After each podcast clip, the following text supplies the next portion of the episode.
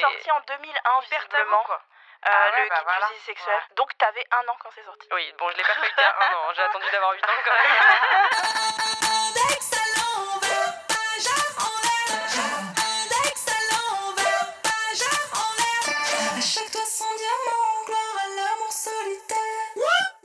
Hello, c'est Naya et vous écoutez Hotline, votre podcast original Spotify avec des meufs qui parlent de sexe en toute liberté.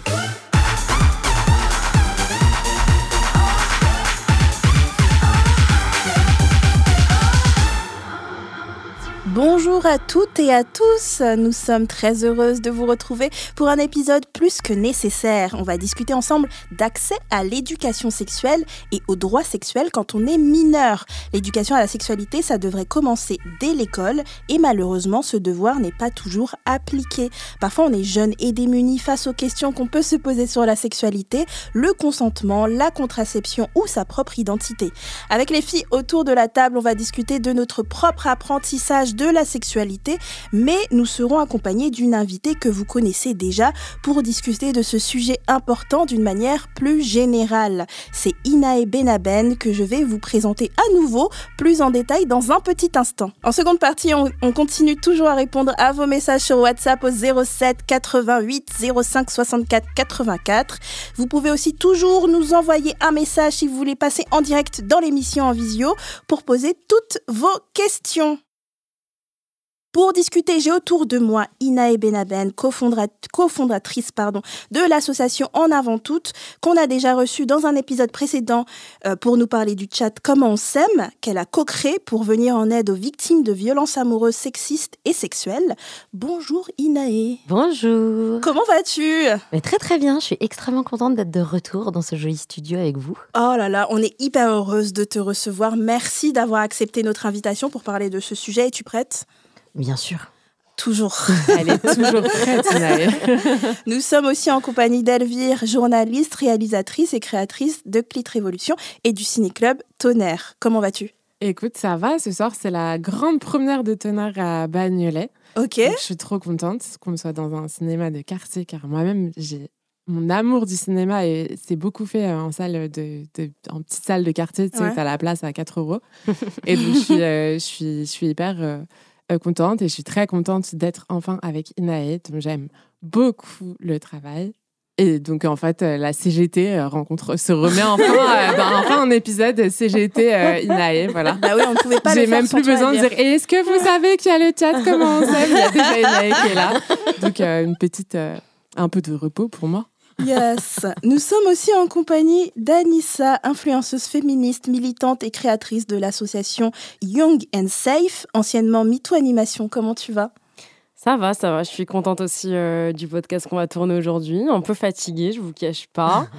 Et euh, un peu sous le coup de beaucoup de, de commentaires et de réflexions un peu horribles sur les réseaux sociaux ces derniers jours. C'est-à-dire? Ouais, de trucs homophobes. euh, à ce- Ah à merde. ce- ouais, du coup, je me suis dit, tiens, ça va être le thème. On va peut-être parler de ça aussi dans l'éducation à la sexualité et tout.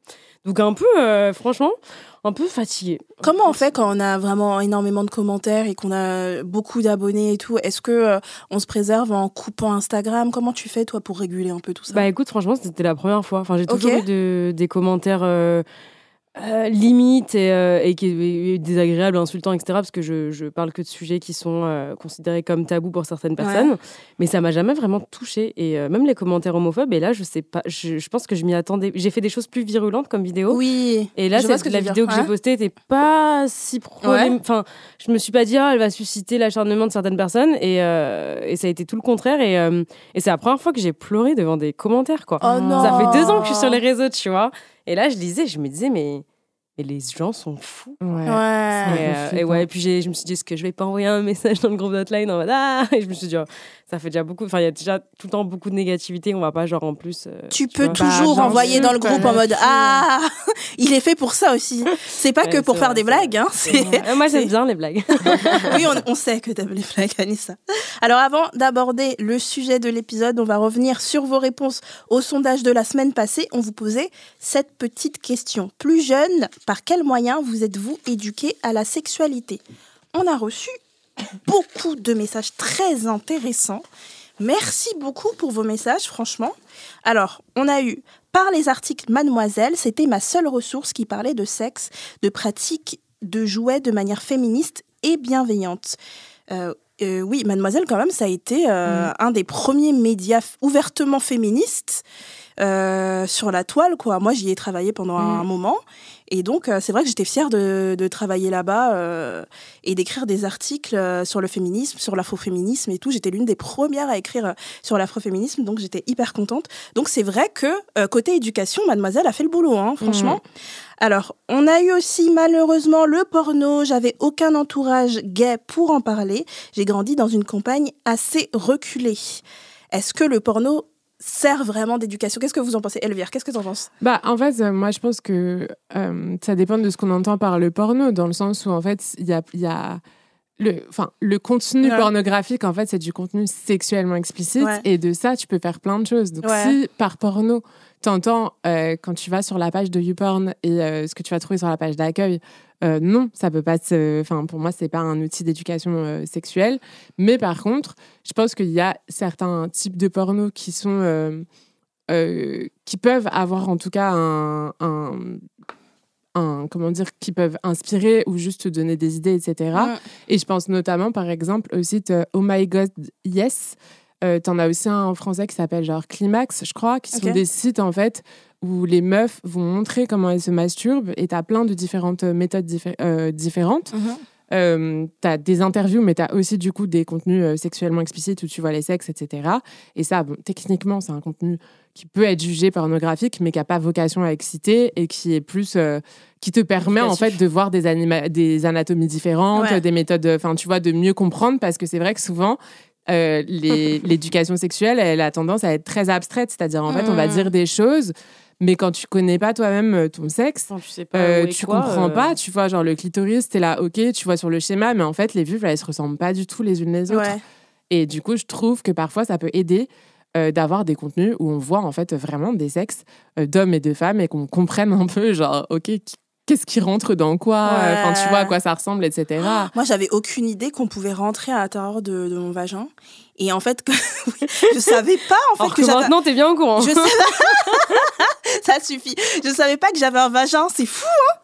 Mais Quand moi, tu sais comment j'ai appris je où il était, savais mon vagin? Oh, Moi, je l'ai appris Non, parce que ma mère mettait des tampons euh, quand elle avait ses règles. Et donc, il y avait les boîtes de tampons. Et j'étais très constipée Ah. quand j'étais petite. Donc, je cherchais toujours des trucs à lire, tu vois. Et donc, du coup, je lisais tout le temps les notices de tampons en me disant, faut que je me prépare et tout. Pour Ouais. un jour, j'aurai mes règles. Et en fait, c'est, tu sais, les dessins où Ouais. ils te montrent où le mettre, etc. C'est comme ça que j'ai compris où était mon, Mais mon non. vagin, je te Ouais. jure. Par contre, ça, c'est vraiment. Merci. Mais, vous quand vous étiez petite, petite, vous saviez qu'il y avait un. Moi, je savais pas. Je savais, Non, mais je pas savais, je savais petite, qu'il y avait le petite, trou mais tu vois, genre du à pipi, 10 ans. c'est tout. À 10 ans, ouais. Et en fait, j'ai vu un porno pour la première fois, c'était une sodomie, et je pensais que c'était comme ça qu'on faisait des bébés. Avec une sodomie, mais j'en ai déjà parlé dans, dans cet épisode. Alors, C'est dingue. dans un autre épisode. Alors, euh, on a aussi le guide du zizi sex- sexuel de Titeuf, et puis les magazines type Cosmo, les copines aussi. Ah, tu l'as écrit, le guide du C'est le zizi sexuel Tu as posé la question, c'est le premier truc que j'ai écrit. C'est vrai Ah, que c'est grave de ta génération. mais C'est ma génération. Moi, je suis née en 2000, du coup, Ouais. pour euh, ceux qui connaissent pas ma date de naissance. Donc, Euh, t'étais ouais, vraiment la cible quand il y avait vraiment tout Ouais. cet engouement Ah, mais c'était, j'avais tu vraiment détestais. 8, 9, 10 Ouais. ans, c'était cette période-là, et c'était ouais, ce gros livre violet Ouais. avec le titeuf et, Ouais. euh, et tout ce que. Mais attends, il était déjà sorti depuis un bout de temps. hein. Ah bah, je sais plus, Moi, moi j'ai mon découvert. petit frère, il l'avait, il est de 2007-2008, hein. 92. Ah bon? Ouais, mon petit Ah, ok, frère, bah, je. Ah, Après, je sais qu'il y avait eu en des rééditions, je crois, à un moment plusieurs. donné. Ah, ok. Ouais. Euh, Mais ils l'ont réédité il y a pas longtemps. Ah, c'est- ça doit être ils l'ont réédité même avec le clitoris et tout là. Ok. Ils Et l'ont réédité en mode un peu pourquoi plus t'as détesté Anissa hein. Euh, je sais pas, c'était. Je sais pas si j'ai détesté parce que. Je crois que j'ai détesté aussi parce que euh, je me sentais pas à l'aise en le lisant. Alors je sais plus si c'est vraiment le livre qui déjà me mettait mal à l'aise ou si c'est juste la sexualité de base et Oui. le corps, etc. Ouais. Où c'était vraiment. Mais tabou, mais ça, on en, enfin, moi j'en reparlerai après, mais euh, un tabou énorme. Enfin, je sais pas si. Je pense que les gens euh, qui. euh, mais n'importe qui en vrai qui est passé par euh, l'école à se souvenir de quand on tombe sur cette page là dans le dictionnaire où il y a les deux personnes nues. Oui, il y a les deux pas, et personnes. en cours, on est tous en mode, va à la page 362. et ils sont là en mode, ah mon dieu, tu vois, il y a un pénis, genre. Originalement sorti en 2001, Hyper visiblement. quoi. euh, Ah ouais, le bah guide voilà. du sexuel. Ouais. Ah bah voilà. Donc, t'avais un an quand c'est sorti. Oui, bon, je l'ai pas feuilleté à un an, j'ai attendu d'avoir 8 ans quand même. Alors, j'ai commencé avec le podcast Sexe oral, puis Hotline, puis je regarde des yaoi, des ya, comment on dit, yaoi, je crois, manga gay avec mes potes et on en parle beaucoup. Euh, ça, c'est vraiment un engouement euh, vers ce genre de manga. Il y a plein de gens qui sont très fans et qui en regardent. C'est des, euh, c'est des mangas bah, gays. Avec, euh, Mmh. et du coup, ça plaît autant aux meufs hétérosexuelles, même il y a des meufs lesbiennes qui disent en regarder, euh, aux mecs gays et tout. C'est vraiment un truc qui est vraiment beaucoup, beaucoup consommé. Alors, grâce à Internet, aux fanfictions et aux séries, notamment The L Word. Bien entendu, la base des bases J'aurais bien aimé qu'on m'en parle. Non, je l'ai découvert beaucoup Mais à trop quel tard. âge t'as commencé à regarder? Parce que la série date, la première édition J'ai regardé il y a vraiment pas longtemps. J'ai Ah, regardé t'as en commencé. Ah, 2021. même les anciens épisodes, t'as tout Les regardé. mêmes la- tout, tout. Ouais, mais J'ai commencé par coup, la quand nouvelle tu déjà. avoir l'âge, c'était déjà vintage entre guillemets, genre Ouais. ça devait être déjà un peu vieux. Euh, je pense, et puis Et moi, coup, personne euh, parlait de. enfin, en temps. primaire, au collège, on savait même pas ce que Ouais. c'était un gay, quoi. Donc, Ouais. ou une lesbienne. Donc, euh, franchement. The L Word, je euh, regardais en cachette. J'allais encore moins savoir ce que c'était The L Word, tu vois. Mais si j'avais su, ça m'aurait grandement aidé. je regardais en cachette euh, quand mes parents allaient dormir et tout. euh, Oh la chance, ça et la Nip Nintendo. DS. Nip Tuck aussi, je Ah regardais ouais, en Nip cachette. Tuck. C'était ah, c'était pas possible Nip Tuck. Maintenant quand Mais tu regardes, c'est horrible. si je regardais maintenant, je serais en mode choquée, mais à l'époque, ça m'émoustillait un peu Nip Tuck. C'est quoi ce choquant. Ah, tu connais pas Nip Tuck C'est vraiment un chirurgien horrible. esthétique, euh, c'est un gars, je sais pas, c'est un- mais c'est en fait C'est c'est quoi deux chirurgiens. C'est deux. Tu connais Inae Non, mais c'est quoi la plot? C'est quoi la tension? Nip Tuck ou Euh, The je ne regardais pas du tout Nip Tuck. Je connaissais, je Ouais. savais que ça existait, mais je ne regardais pas du tout. Il n'y avait pas tellement la télé euh, chez moi, à part Charmed. Prononciation. Ah oui Bah ça va, c'était la Voilà, base. prononciation très très importante, mais qui du coup n'avait absolument aucun apport sur la sexualité. Et Xena, Euh, Xena la. Xena, Xena On en a parlé, euh, euh, le C'est une gros Ouais, fantasme ouais. lesbien un peu. Euh, oui, ah oui, c'était la première fois où Ouais. euh, je j'étais excitée et tout. euh, c'était en regardant Xena. Et Nip Tuck, euh, pour t'expliquer, c'est deux chirurgiens qui faisaient des chirurgies esthétiques. Comme ça, ça a l'air. euh, Ça a l'air très bizarre. Ça a l'air tout con, mais il y avait des épisodes qui faisaient vraiment euh, controverse, euh, où ils opéraient des chattes, mais après ils baisaient leurs euh, clientes. Ouais, il y avait beaucoup de Euh, trucs il y avait, oh là là, c'était sexuel. C'était une série, ça, du coup Ouais, Euh, c'était une série. C'était quel série, mais il y avait un peu des suspects. C'était Non, mais pour interdit les adultes. 12, 16 Ah oui, ans. ah oui, ok, d'accord. Ouais. Ok. On est des grandes. Que disent The Lord, j'ai pas l'impression que t'es. Mais c'est Ryan d'être, euh, Murphy qui l'a fait, on me dit, mais putain, Oula. je savais pas du tout que c'était lui. ok. Et merci aussi euh, pour dire, pour avoir cité Hotline. hein. Merci, c'est trop mignon. Grâce à Internet, aux fanfictions et aux séries, ah, ça je viens de le dire, je suis tombée sur un porno vers 9 ans, aïe. Puis à mes 17 ans, la youtubeuse Pure Human Soul m'a littéralement sauvé la vie. Je ne savais même pas que j'avais un clitoris avant de le découvrir. Est-ce que quelqu'un connaît cette youtubeuse? Euh, moi, je connais, enfin, je, je vois euh, son compte Instagram. Je crois que c'est euh, une meuf qui fait un peu du lifestyle, mais aussi Mhm. développement personnel. Ok, je connaissais pas du tout. D'accord, ok. Et enfin, j'avais un livre, Le Dico des filles, qui m'a donné pas mal d'infos quand Oh j'étais my petite. Sinon, grâce au livre féministe, les comptes sexo Insta que je, que je, que je me suis éduquée ces dernières années. Alors, Le Dico des filles, depuis, a fait controverse. C'était publié en 2002. Ça rassemblait une série de conseils destinés aux jeunes filles âgées de 12 et 16 ans, ou 200 mots de la vie des filles. euh, et euh, ça a fait polémique. Je ne sais pas si vous le lisiez quand vous étiez euh, Ouais, jeune, bien sûr. Elvire. Oui, Oui. évidemment que je l'ai emprunté Ouais. au CDI. Ouais, moi aussi. Et t'en pensais du bien à l'époque quand tu le lisais? Bah, en fait, euh, j'en pensais ni du bien ni du mal, c'est-à-dire que je m'y référais comme Ouais. d'un. En fait, déjà, il y avait une, une série de livres. Je crois que ça devait être Marabout qui s'appelait genre Les Bulles ou un truc comme ça. Je sais pas, c'était un Ouais. truc. euh, tu sais, c'était des trucs sur genre euh, le blues quand t'es adolescent, ou Ouais. genre il y avait plein de Mm. trucs différents de l'adolescence. Et t'avais aussi le dico des filles. Et du coup, bah, moi, c'était un de. Enfin. Le dico avec bon- euh, l'alphabet, là? Bah, en fait, non, mais c'était un espèce de dico où t'as genre des mots-clés. Donc, par exemple, je sais pas, euh, Oui, acné, voilà, ça. Voilà oui, comment tu peux lutter contre ton acné. Non, non, non, non. Mais du coup, c'est une période où faut bien comprendre. Putain, je, me sens vraiment vieille. Mais en fait, faut comprendre que cette époque-là, c'était vraiment même les débuts d'Internet. C'est-à-dire, Ah. en fait, il n'y avait pas Wikipédia. On n'allait pas sur Internet de manière euh, récurrente. Enfin, tu vois, Ouais. genre parce que ça te prenait la ligne téléphonique et tout. Et donc, en fait, ta seule Ouais. Euh, source un peu fiable où tu peux chercher euh, Mhm. des, des réponses à tes questions et tout, au début, c'était le Dico Défi. Ouais. Où tu vois les magazines genre Jeune et Jolie. Jeune et euh, jolie, je lisais beaucoup, ils donnaient des conseils de merde quand même. Mais en fait, ils te donnaient que des conseils pour être, euh, tu sais, genre. Pour plaire aux garçons. Ouais, pour plaire aux garçons ou pour les manipuler. Genre, c'était genre comment récupérer ton Ouais. ex. Sachez comment que là, si faire semblant voyez, que t'es pleine flex. découverte. Je regarde Elvire. Je... Ouais. Sache que c'était une époque où tu peux envoyer, tu pouvais avoir maximum 20 textos en mémoire Ouais. sur ton téléphone. Non, mais ça, j'ai connu les crédits et les trucs comme ça. Mais, Mais je- j'ai pas connu le pas d'accès à Internet. Pas Ouais, Internet. les magazines. ouais. Je me rappellerai toute ma vie d'un conseil que j'avais suivi dans le magazine Jeune et Jolie que j'achetais tous les mois. Et en fait, c'était pour savoir si un garçon t'aimait. Et ils Oh là avaient là. dit, si il te le dit, je t'aime, ça veut dire que c'est pas vrai. Et que c'est faux. alors que si il te le dit pas, ça veut dire qu'il t'aime. Oh. C'était vraiment absurde. Et moi, j'étais là, genre convaincue. Inae fait Et- des grands yeux en mode genre. Et comme il me disait pas qu'il m'aimait parce que réellement il m'aimait pas, moi j'étais là genre c'est sûr qu'il de moi. C'était n'importe quoi. Merci, ça me rappelle, euh, ça me fait une petite piqûre de rappel de pourquoi on a monté en avant. Ouais. L'importance de notre travail. Mais moi, je me souviens de- d'emprunter le Dico défi à Ah. ma meilleure amie. Et, euh, et de, du coup, de le voir sur l'étagère et de me dire Ouh, mais c'est certainement rempli d'informations extrêmement importantes. Et de l'avoir euh, emprunté, de l'avoir ouvert et d'avoir tr- et d'avoir trouvé ça super réac. Ah ouais, déjà, déjà ado. Déjà et je, et ado, je trouvais vraiment que c'était des adultes qui parlaient. Enfin, je Oui, trouvais pense que c'était de. Moi, j'avais exactement la de même le vie. lire et de me dire, mais pff, vous n'avez aucune idée de notre écrit, réalité. Ouais. Euh, et Et t'avais de- pas aimé, t'avais ouvert et refermé direct quoi. Ouais, j'avais lu plusieurs trucs et je trouvais que ça faisait livre de biologie. Enfin, pff, oh, je trouvais que c'était tellement loin de nos, nos Putain, vies. en fait, et que- Inae, c'est la meuf de. En fait, Sex Education a été basée sur Inae. S'il faut, au collège, déjà, tu donnais des conseils et tu disais, genre, non, là, ce mec, il est toxique. Ouais. euh, Mais en vrai, euh, oui, flag. oui, en Ouais, vrai. Rendez-vous oui, dans les toilettes, je vais t'expliquer. on- beaucoup de, oui, beaucoup d'analyses psychologiques, euh, beaucoup de. Mais non, s'il t'aimait, euh, il pourrait aussi apprendre à trouver comment le formuler de manière. Oui, oui, je me souviens. Mais d'où tu te sens ça alors, du coup? Euh, bah, à vrai dire, vous, là, je- à vous écouter, vous disiez oui, quand est-ce que j'ai découvert mon propre corps, etc. Et je me rends compte que je pense que c'est vraiment des discussions qu'on avait en fait extrêmement tôt dans ma famille. C'est pour Ah. Ça. euh, avec ma mère. Oui, oui, bien sûr. Ouais, j'ai- y avoir des parents sains et Bien tout, sûr, j'ai une mère euh, fantastique, première sponsor de tout ce qui m'arrive dans ma vie, et euh, que je salue par la même On occasion. salue aussi. Oui.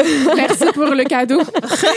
Euh, mais, euh, mais finalement, c'est, je pense vraiment qu'on en parlait de manière extrêmement simple parce que je ne me souviens pas de discussion, Mmh.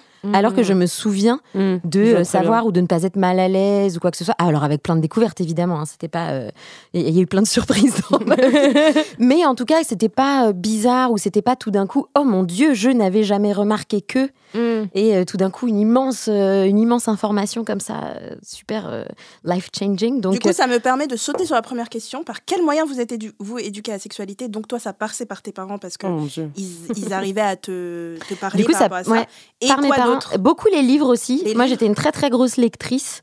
Euh, je pense que j'ai lu beaucoup trop tôt des livres qui n'étaient absolument pas de mon âge.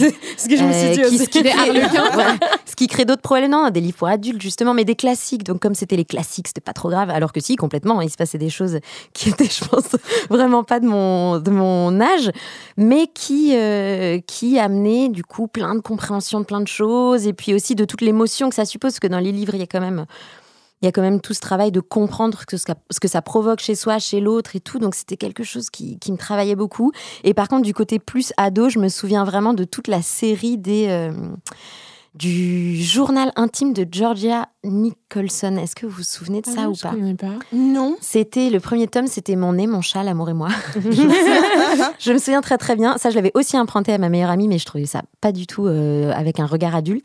Et c'était vraiment une fille de, euh, dans- dans mon souvenir, 14-15 ans, qui passait par toutes les histoires possibles de séduction, euh, pas envie de sortir, corps qui change, euh, tout ça, Mmh. avec beaucoup d'humour. C'était illustré par, euh, par euh, comment elle s'appelle Breté Cher, qui fait aussi Agrippine. Ok. Vous connaissez Agrippine, ou pas? Parce Agrippine, Agrippine oui. aussi, euh, Bah, sacré, bien sûr, sacré Agrippine. personnage, Agrippine. Et, euh, et du coup, je me souviens de ces, je me souviens de ces tomes-là qui m'avaient bien, bien fait plaisir et qui étaient très réalistes. Quoi. Enfin, ça ressemblait beaucoup plus à notre réalité. C'était pas, c'était pas savant, c'était pas euh, moraliste, pas du tout. Et donc, c'était un petit peu, euh, un petit peu, petite, euh, ouais, un petite fraîcheur. Plus adapté, quoi. fraîcheur. Et toi, Elvire?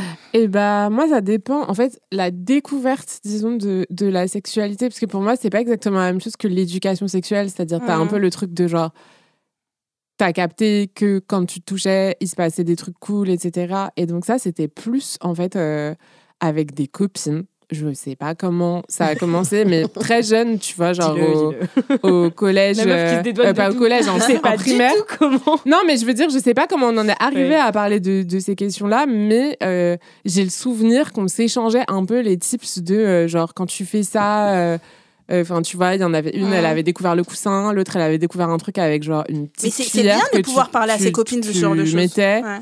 Mais c'est marrant parce que tu vois, à l'époque, ça ne complexait pas du tout. Tu vois, quand on en parlait en Mhm. primaire. Et par contre, au collège, j'en ai plus du tout parlé avec mes copines. Enfin, c'était devenu. Mhm. En fait, j'avais compris que c'était un truc tabou, alors qu'à l'époque, il y avait un peu un truc de genre touche pipi, toujours au docteur, etc. Euh, toujours avec des filles, pour le coup. Euh, et, et du coup, c'est un peu comme ça que j'ai découvert, mais sans vraiment mettre les mots dessus et sans. Juste, j'avais capté que quand on faisait ça, c'était bien. Enfin, genre, ça faisait du bien. Ouais. Et après, euh, mon éducation, entre guillemets, sexuelle, elle a été beaucoup, en fait. euh, moi, j'écoutais la radio libre de Skyrock. Ok. Dit full, j'écoutais ça tous les soirs. C'est par exemple là que j'ai appris ce qu'était un cunilingus, tu vois, ou, tu sais, genre même les termes ou les pratiques, genre la sodomie, les trucs comme ça, c'était comme ça. T'avais quel âge, là? J'avais euh, 12 ans quand j'ai commencé à écouter, ouais, j'étais en sixième. Attends, Moi, j'étais vraiment à des années-lumière. Est-ce que tes parents savaient que t'écoutais ça? Oui, mais je pense qu'en fait, eux, ils savaient pas que ça parlait de cul, parce qu'en fait, tu sais, t'avais le matin et le soir, Ouais. et puis il y avait de aussi, programme. genre la radio libre de Diffoul, oui, ça parlait de cul, mais il y avait aussi beaucoup de, de canulars, il y avait les doubles appels, Oui. il y avait des trucs comme Mhm. ça et tout, donc ils savaient que j'écoutais la radio, mais ils savaient pas Tes particulièrement. parents, ils euh, pensaient que t'écoutais Koé. En fait, elle écoutait un truc de qui Mais tu vois, genre, j'ai jamais eu trop de discussions avec mes parents. Ouais. Ma mère, elle m'a même pas appris à mettre un tampon, tu vois, c'est te dire. Ouais. Euh, et nous, par contre, on avait de la chance parce que dans notre collège-lycée, on avait des interventions du planning familial. Ok. Euh, et donc, du coup, euh, genre, une fois par an, on avait un peu le truc, le topo, genre la capote, le machin, le truc. Et surtout, je savais que pas très loin de l'école, justement, il y avait un centre qui était mi-planning familial, mi, je sais pas, ça s'appelait le CRIS ou un truc comme ça, où tu avais aussi des jeux et tout. Et tu savais que tu pouvais aller là, Mm. tu pouvais poser des questions. Alors, clairement, euh, jamais j'ai osé aller poser une question. Ouais. Mais par contre, je pouvais euh, aller, euh, tu vois, récupérer des capotes, prendre la pilule du lendemain, aller voir une, une gynéco, prendre la pilule Mhm. euh, tout court, tu vois, tu pouvais te faire prescrire une pilule, etc. Et après, ça s'est fait beaucoup par euh, conversation avec potes, mais en fait, ma vraie éducation sexuelle, elle s'est fait très tard. C'est-à-dire, en fait, c'est quand j'ai commencé à travailler sur Clit Révolution Ouais. que j'ai commencé aussi à, à avoir tout un travail aussi de déconstruction et de me dire ah mais en fait euh, je sais pas le modèle pénétratif c'est un truc qui a été Mhm. euh, inventé de toutes parts et je sais pas pourquoi je me suis fixée là-dessus enfin en fait il y a aussi ce truc là de double éducation c'est-à-dire aussi de remettre en question la manière dont tu as envisagé la sexualité parce que tu as l'impression qu'il y a un schéma et qu'il est normal et que c'est par là qu'il faut passer et qu'il y a une manière de faire les choses et du coup je pense que c'est beaucoup plus tard avec euh, mon engagement féministe que j'ai commencé à remettre ces choses-là en question. Ok. Je suis encore présentement en train de m'éduquer. Bah oui, c'est un travail de tous les jours. hein. Ouais. Ouais. C'est une bonne chose. Hein. Et toi, Anissa? Euh, moi, honnêtement, pas d'éducation à la sexualité. Enfin, là, quand j'écoute tout ça, euh, très tard aussi, je me retrouve beaucoup dans le témoignage d'Elvire. Euh, ouais, primaire, non, rien du tout, mis à part ce, ce fameux petit FLZ sexuel. euh, je ouais, l'as ou- détesté. Ouais, où personne Et ne le je regardait vraiment. jamais. Enfin, ce truc. non, et puis il n'y avait pas question de, tu vois, faire l'amour, je sais pas, c'était les adultes, c'était un autre truc, et puis notre Ouais, corps, on se pas posait intéressée, pas de euh, Ouais, enfin Ouais. non. Non, non, puis j'ai pas, et puis les garçons, j'étais pas tellement intéressée non Ouais. plus. Moi, c'était très. euh, Mais est-ce que c'est pas pour ça? Est-ce que c'est pas parce que tu associé de toute façon la sexualité Ouais, à l'hétérosexualité. Ah non, non, pas, pas d'intérêt. alors moi, j'étais encore dans autre chose de l'hétérosexualité. Ah non, moi, j'étais dans. euh, je veux pas porter de robe et je veux jouer au foot. Ça- ma vie s'arrêtait à ça. Et voilà, je sais à ça. Bah, justement, tu t'es dit, en fait, l'hétérosexualité en regardant les séries, les machins, c'est quelque chose qui Ah m'intéresse. non, mais j'aimais les garçons. hein. Ah non, j'étais folle, j'avais plein de plein de Ah, plein de t'étais chéris. amoureuse, non, mais j'étais le sexe, amoureuse tu de voulais mecs pas. et tout. Ouais. Et non, mais après j'avais je parle de la primaire hein. Euh, Oui, j'avais bah, 8 primaire, 9 c'est- ans. arrête Arrête de mais chier, après, moi euh, j'étais obsédée par le cul. D'accord, 19 ok. Bah, écoute, non, à 8 9 ans. Non, mais après c'est Rouler, vrai que- rouler des pelles, ça faisait partie de mes priorités numéro un. Ah, de moi savoir aussi, comment ah oui, bien non, moi rouler aussi, des non, c'est pelles. vrai, non, c'est vrai que moi aussi, c'est vrai que moi aussi. Je parlais vraiment, enfin, je- là, je pensais à vraiment aux relations sexuelles comme là, on les envisage Mhm. maintenant.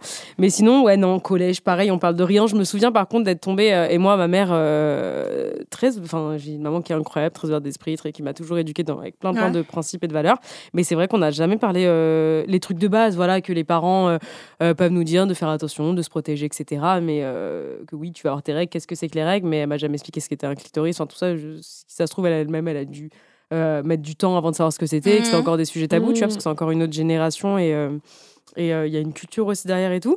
Euh, mais ouais, du coup, non, collège, je me souviens par contre euh, d'être tombée en fait sur un petit manuel et je sais, je pense que j'ai dû le choper à l'infirmerie, mais par hasard, quand j'allais, je sais plus, à l'infirmerie, et puis t'avais plein de trucs, tu sais, par rapport au sida, par rapport à ci. Mhm. Il y avait ce truc, ça s'appelait, c'était tout petit, il y avait quelques pages, une trentaine de pages quand même, et, qui, et je me souviens, c'était blanc, et il y avait écrit manuel pour les 14-17 ans, un truc Mhm. comme ça au collège. Et il était bien? Et, euh, et en fait, il parlait ouais, de la masturbation et tout, euh, féminine, masculine, etc. Et je me sens l'avoir pris, et c'était vraiment mon- le truc que je devais absolument cacher chez moi. Ouais. Je l'avais pris et je l'avais Bah, pas ouvert pendant peut-être La base. un an. Ouais. Genre, il sous le était matelas. caché, ouais. Et ben il était caché sous mon matelas. Et même moi, j'avais pas le droit d'y accéder. C'était très bizarre parce que je l'avais pris en mode. Il faut que j'ai cette chose au cas où, tu vois. Et j'ouvrais genre une page par an, tu vois. et au final, je ne m'en suis jamais servi. Et puis c'est ouais, plus tard, quand j'avais 18-19 ans, je suis retombée sur ça et je me suis tapé un fou rire. bon, voilà. Et ouais, non, lycée, par contre, euh, pareil, rien. Et du coup, euh, au niveau de la sexualité, découverte de la, sex- de la sexualité et tout, j'ai jamais été euh, vraiment intéressée par ça, mais parce qu'il y avait aussi ce truc de euh, les filles aiment les garçons. Mhm. Et euh, bien que j'avais des sentiments pour euh, des copains que j'avais, des longues relations de 2-3 ans au lycée, euh, le sexe avec eux et l'attirance pour le pénis, etc., ça me dégoûtait. Mhm. Du coup, j'étais en mode, bah, c'est pas pour moi, et c'est la vie, quoi, c'est pas grave, tu vois, je ferai autrement. Et, euh, et par contre, je me souviens que euh, au niveau de la masturbation, je savais pas non plus ce que c'était. Je savais pas qu'on avait un clito, qu'on pouvait se masturber, qu'on pouvait euh, prendre du T'as su plaisir. à quel âge? Et ben j'ai su à l'âge de euh, 16 ans, il me semble. D'accord. 16 ans, mais euh, connerie, je vais à la douche en fait et j'étais en train de me laver et le Ah bah, G, le mais c'est ouf, ouais, et le G est passé sur mon ouais. clito, accident qui m'a sauvé la vie finalement. Accident, je me dis waouh, mais qu'est-ce que c'est que ça, tu vois et, euh, et du coup bah tu sais t'es- t'es curieux, tu cherches machin. Et puis voilà, et par contre sur internet quand même je lisais, elle va rigoler si elle écoute le podcast, je lisais les traits de Clarisse. Oui, sur tu nous Twitter. avais déjà dit. Ouais. Ouais, ouais, dingue. Et du coup, euh, bah là, quand même, je me suis éduquée par rapport à tout ce qui était bah, Ouais. avec Unilingus, machin et tout, parce qu'elle faisait Ah, des trop tutos, tu sais. euh, mais Ouais, trop faisait des drôle. tutos, euh, Moi, quand on m'avait dit, tu vas rejoindre notre comment- LAN, ouais. Et c'est le premier trait que j'ai, parce qu'il avait fait polémique, elle s'était fait euh, Elle fait- démonter non, sur les un réseaux. C'était comment bien sucer. Et, euh, et moi, j'ai pas du tout l'envie de sucer quelqu'un que ce soit, mais je trouvais ça hyper intéressant. Enfin, Mais je voulais oui, quand même savoir euh, fascinant. comment, qu'est-ce qu'on fait ça, tu vois. Et ouais, non, voilà. Et je me sens par contre, pour finir, de euh, bah, du coup avoir commencé à masturber, etc., à prendre du plaisir, à découvrir mon corps et tout. Euh, et c'est passé par du porno au début. Euh, mais ça me dégoûtait. Je laissais que le début du porno. Donc c'est-à-dire Mhm. qu'il n'y avait pas vraiment de relation sexuelle. Genre je laissais le, le moment où il se chauffe un peu, il se drague. Ça après, suffisait tu pour m'exciter et je coupais parce que je Ah voulais pas de toute la violence et de tu vois Ouais. juste le- et s'il n'y a pas d'histoire dans la vidéo porno Mais en plus, à juste ça l'époque, ça commence se direct. plus. Ouais. ouais Enfin, Mais c'était hétéro ou lesbien? Et c'était hétéro. Ok. Moi, j'avais 16 ans, je connaissais pas encore la vie. et j'avais parlé un jour, je me suis posée, et au lycée, personne n'en parlait. Et un jour, je sais plus comment c'est venu dans la discussion avec une amie à moi, une très bonne amie à moi du lycée, on en parle, et je sais plus, on parle de masturbation. Je dis, mais tu te masturbes, toi? Et elle me dit, bah ouais. Et on se regarde, je dis, ouais, moi aussi. Elle me dit, ah ouais. C'est la première fois que tu dis à quelqu'un. Et je dis, bah ouais, et toi? Elle me dit, ouais, moi aussi, putain. Et du coup, là, on commence à parler, mais une discussion qui a duré 3-4 heures, je crois, devant le lycée, tu vois, et c'était trop cool. Et j'ai voulu en reparler avec ma meilleure amie. Et elle a nié en bloc. Elle ah non, mais moi, non, j'avais la vie. Non, pas du Mais vous aviez quel âge là? 17 ans. C'est fou, moi j'ai Mm. commencé à parler de cul avec mes copines tôt. Jamais, non. ah, moi, Ah. pas du tout. Enfin, moi, Bah- j'ai eu... bah non, mais moi, il y a eu le truc au. en Vraiment, en primaire. CP, ouais. elle était Mais en fait, on n'en parlait pas en mode sujet. En fait, je sais pas comment dire. C'était un peu un truc de, hé, j'ai trouvé un truc, machin, etc. Et c'était tout pipi. mais on en- euh, après, quand j'étais au collège-lycée, en Ouais. plus, j'étais dans un autre collège-lycée, Mm. on n'a pas parlé. En fait, le seul sujet de conversation, c'était est-ce que tu l'as fait? Ouais, moi, je l'ai fait. Ouais, je vois. Euh, est-ce que ça fait mal? Est-ce que tu vois, mais tu parlais pas de. Alors, masturbation, vraiment pas du tout. Jamais moi aussi. Jamais, jamais. Enfin, jusqu'à tard quoi. Et genre, je me souviens une fois, genre, on avait décidé d'offrir un vibro à une pote à nous. À quel âge? Genre, mais on avait 20 ans. Ah, tu ok. vois. et euh, on avait décidé de. de... Et, et c'était une semi-blague parce qu'elle était célibataire et qu'elle était encore vierge et qu'on était là, genre, bah tiens, du coup, un vibro. Enfin, tu vois, il y avait un truc un peu. euh, C'est pour les gens désespérés. Tu vois, genre, mais c'était genre le maximum de. Enfin, tu vois, il n'y avait vraiment pas de. Ouais. Bah, de conversation ouais. comme tu peux en avoir en- aujourd'hui, tu vois, comme on En peut en avoir aujourd'hui. Heureusement qu'il y a ces discussions-là, parce que tu vois, moi, c'était quand même assez tard que j'ai parlé de sexualité, de même de de- d'éducation à la sexualité, tu vois, avec mes potes. Et euh, pareil, les vibros, mais c'était vraiment the sujet. Genre, euh, j'étais en mode, bah, archi pas, jamais de la vie et tout. J'avais trop de mauvaises images. Et oui, bah, aujourd'hui, putain, j'en ai beaucoup trop chez moi, d'ailleurs. d'ailleurs. Qui qui en veut qui me- je te jure que 120 j'en sur le j'en bon offre et tout à mes potes, tout ça. Et, et c'est ma meilleure amie qui m'a qui m'a convaincue en fait, parce qu'elle elle en avait mis une panoplie chez elle. Et, euh, et ça faisait ouais un an et demi qu'elle me disait mais Anissa, mais vas-y, mais achète-en. Et j'étais en mode mais n'importe quoi, j'ai pas besoin de ça. Et tout. Elle me dit tu vas, elle me dit ok, mais le jour où tu vas commencer, ah tu vas me remercier. Et Bah, le jour où j'ai eu le premier, c'est la première ah personne ouais, que j'ai appelée, j'ai dit meuf, elle m'a dit ah bah je savais. Bah moi j'ai euh, mon premier vibro c'était genre euh, chez j'étais chez mes parents. Et je crois que j'ai déjà raconté cette histoire où c'est arrivé dans une pochette où on voyait que ça avait Ah une forme oui. de bite Oh merde. et c'est ma mère qui allait à la boîte aux lettres qui me le donne et je la regarde. Et en fait elle avait même pas du tout capté. Et j'étais là genre ouf. C'était mon premier vibro et j'étais genre hyper contente. Mais où je l'avais caché alors que ma mère elle aimait trop fouiller dans mes tiroirs. Où je l'avais caché Euh, j'avais c'était franchement c'est j'avais euh, mon premier vibro je pense que j'avais 25 ans Attends, mais là, t'es en train de faire un jump. T'es Ah pas ouais. sur ton éducation sexuelle. ouais, Ouais, vrai, ouais. Parce que pour t'acheter un vibro, faut quand même être un peu renseigné. Mais euh, l'éducation sexuelle, moi j'ai jamais parlé de, de mes parents, c'est un sujet tabou. Dites-vous qu'un jour, ma mère a trouvé un tampon dans ma poche et c'était des tampons qu'ils nous avaient donnés au lycée parce que c'était à l'époque où je portais des serviettes quand j'avais C'était le drame. Et c'était le drame parce que mes parents ont Ouais. grandi avec euh, tout un imaginaire sur la, hum, la Oui, virginité. faut pas que tu. Faut sois- pas que tu fasses du cheval, faut pas que tu mettes des tampons, sinon ça va briser ta virginité. Et ils en étaient convaincus, donc euh, ils voient ça, c'était la fin du monde. On dirait qu'ils qu'ils avaient appris que je faisais partie d'un cartel de prostitution. Ouais, bah ils ça, m'ont par contre, tu convoqué. vois, au collège, on en parlait beaucoup. Tu, ce fur et à mesure que la discussion Ouais. vienne, ça me rappelle des souvenirs. L'hymen, Oui, ça, j'en ai Ah, entendu l'hymen. Parler pendant mais tout oui, le collège. ça- Bah, tu vois, semaine, truc qu'il faut À quoi absolument pas le ressemble faire. un hymen Ça, c'est un truc que j'ai capté il y a Ouais. 3-4 ans. Ah oui, Oui, moi moi aussi, il y a pas très longtemps. Et j'étais là, genre, waouh, tu sais, je travaillais pour un manuel de. Bah, justement, c'est l'Université de Genève Mhm. qui faisait un petit manuel pour les ados Et bah voilà. de sexualité. C'est moi qui le rédigeais, mais c'était avec des médecins. Et du coup, la meuf, elle m'a montré le truc et tout. Et j'étais là, mais pardon, tu sais, moi, j'imaginais le truc, c'est en mode, tu vois, le truc des cellophanes. Oui, moi Que aussi. tu mets comme ça, ouais, et au bout d'un moment, ça fait poc. Et tu sais, genre, ça s'ouvre. Ouais, et j'ai c'est trop trop cru que tard. c'était ça. Et en fait, c'est comme Ouais. un. L'ascenseur de Ouais. Shining, genre. Et donc, euh, mes parents avaient ces croyances, on n'en parlait jamais. Moi, je me suis éduquée. euh, oh, franchement, je regardais beaucoup de séries. Je pense que c'est là où j'ai vu. Mais euh, j'ai compris les choses très tard. Je pense que c'était très tard qu'un jour, je dormais avec ma cousine et qu'elle m'a dit Je veux te dire un secret. Et qu'elle m'a dit comment on baisait. Et je vous jure, j'étais déjà vieille.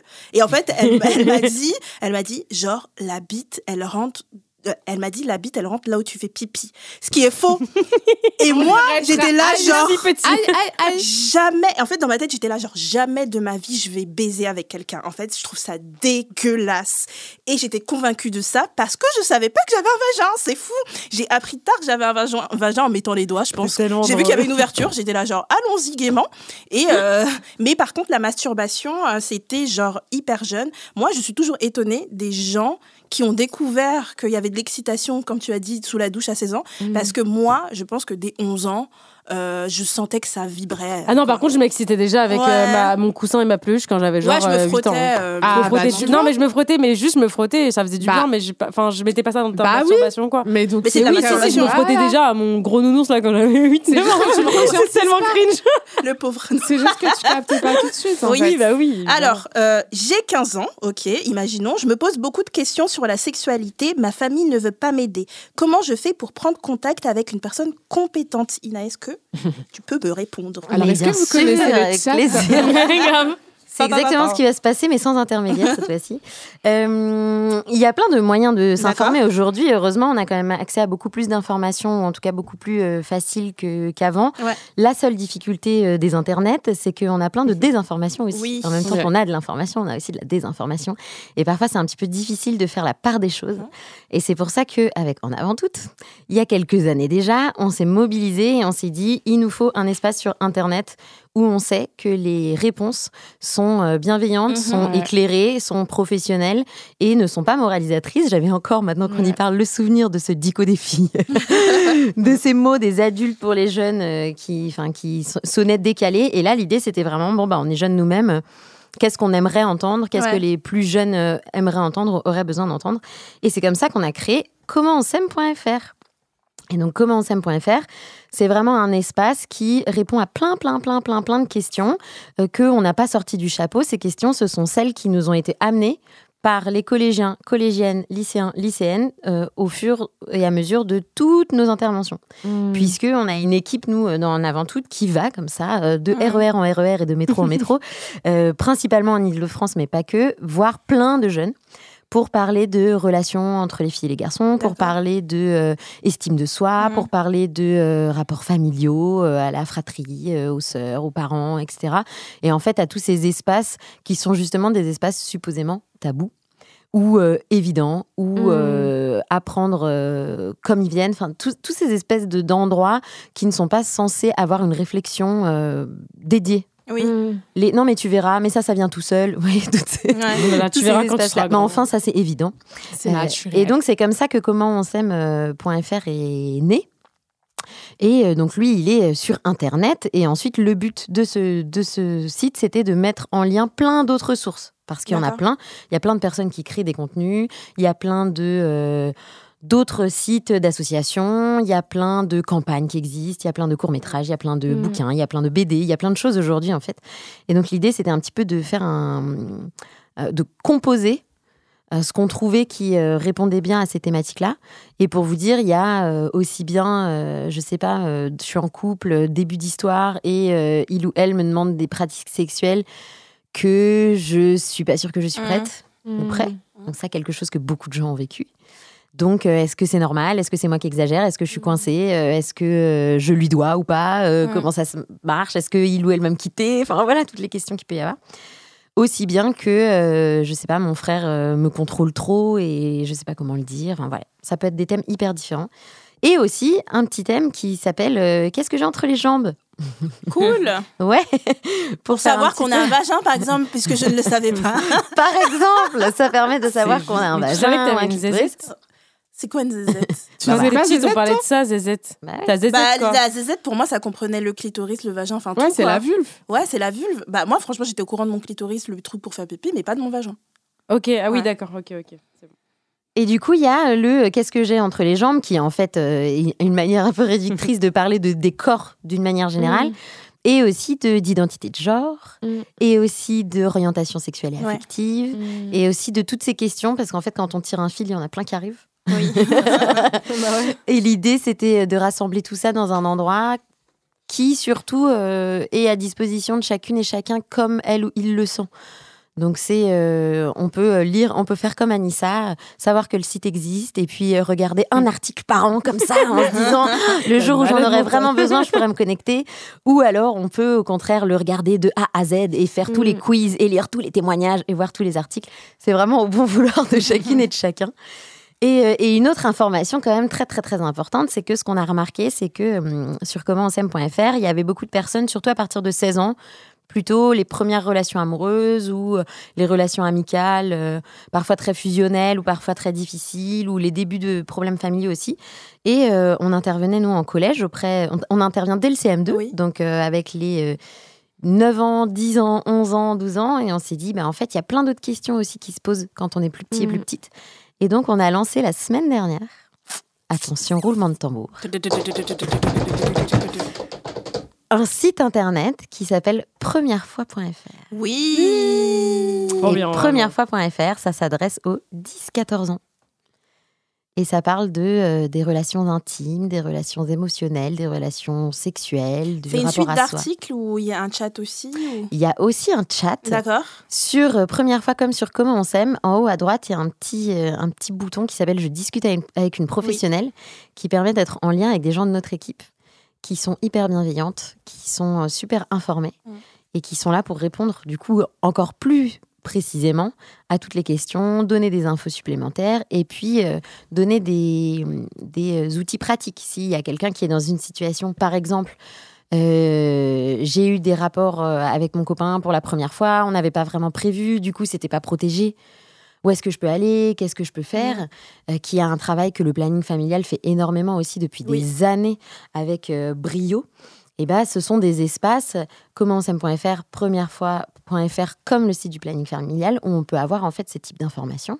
Et ensuite, nous, nos objectifs, notre objectif, pardon, c'est de rediriger vers des personnes en physique Mm. qui pourront euh, aider et accompagner sur le long terme. D'accord. Et où se trouvent ces personnes en physique? Est-ce que c'est au planning familial euh, que ces personnes se trouvent? Par exemple, il y a Oui. des plannings euh, familiaux dans toute la France, heureusement, qui font un travail vraiment phénoménal et qui sont là. Je pense qu'elles ont marqué beaucoup d'adolescence. Effectivement, quand on était jeune, c'était un peu un des seuls euh, repères moi, que j'avais où je me disais là-bas, on sera comprise peut-être, ou en tout cas, Ouais. on sera pas jugé, ou en tout cas, ça peut être un lieu pour nous. Euh, et puis il y a plein d'autres euh, associations en fonction de ce dont on a besoin. Le planning, elles sont vraiment, c'est vraiment un lieu de référence pour les questions de contraception, d'IVG, de santé euh, sexuelle, reproductive.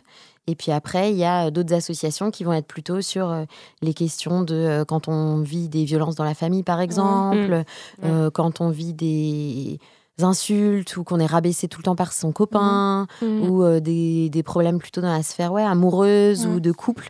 Et là, il y a euh, plein d'autres associations, par exemple la Fédération nationale Solidarité Femmes, Oui. où c'est vraiment des assos dans toute la France aussi qui sont là pour les femmes et pour euh, les enfants. Et, euh, et nous, sur Comment on s'aime et sur Première fois, notre objectif, c'est de bien comprendre la situation, comprendre où c'est, parce que Internet, ce qui est magnifique, c'est que c'est le monde entier qui peut venir. Oui. Et du coup, comprendre un petit peu euh, si je suis à Saint-Brieuc, euh, qu'est-ce qui m'arrive, par exemple, qu'est-ce que je peux faire? Mm. Et, euh, et à Saint-Brieuc, typiquement, euh, il y a une association euh, de la Fédération nationale, nationale Solidarité Femmes qui fait un travail euh, superbe. Euh, qui euh, peut, euh, qui a un accueil inconditionnel et où on peut y aller et discuter avec quelqu'un qui va pas nous juger. C'est tellement bien. pour certaines, il y a des groupes de parole, pour d'autres, il y a des psychologues, pour d'autres, il y a des juristes, il y a des Mhm. endroits avec des hébergements. Donc ça va vraiment dépendre en fait ensuite de notre situation et de ce qu'on veut. Et puis surtout, ce qui est hyper important, c'est que c'est dans notre temporalité. Ouais. Donc aller voir quelqu'un, comme se connecter sur le site ou comme ouvrir le chat, ça fait pas que demain ta vie va changer et euh, que tout va être bouleversé ou quoi que ce soit. C'est vraiment chacune, chacun à sa vitesse, euh, Ouais. avec euh, le besoin du moment. Et nous, on forcera jamais à rien faire. Et je sais que le planning familial non plus. Mais Yes. en fait, c'est ce que je trouve super euh, avec En avant tout et avec le chat, euh, comment on s'aime, c'est que, euh, tu vois, typiquement, moi, donc avant Internet, quand il n'y avait pas de. Euh, non, mais en fait, euh, moi, je me souviens euh, que, par exemple, voilà, il y avait le, je savais, que- je savais l'existence du planning familial, donc je pouvais y aller pour demander de la contra- une contraception ou voilà. Mais parfois, j'avais des questions où tu sais, t'oses pas les poser, donc Ouais. j'ai jamais osé poser certaines questions. Euh, et je trouve ça hyper chouette. Parfois, tu avais, tu sais, aussi pareil, des lignes, tu vois, genre pour. euh, ils appelaient ça à l'époque les femmes battues, mais les personnes qui vivent des violences, etc. Et genre, en fait, rien que l'idée d'appeler, Ah enfin, oui, tu vois, et d'avoir ta voix et tout, c'est un truc qui fait hyper peur. Ouais. Et moi, je trouve que le format du chat, il est super Oui. justement pour ça. Parce que euh, déjà, tu peux le faire de manière discrète. Euh, en plus, le site est fait d'une manière que on, se rend pas forcément compte. euh, tu vois, si tu as quelqu'un qui passe, euh, il va pas forcément capter que tu es, en train de parler de ces sujets-là.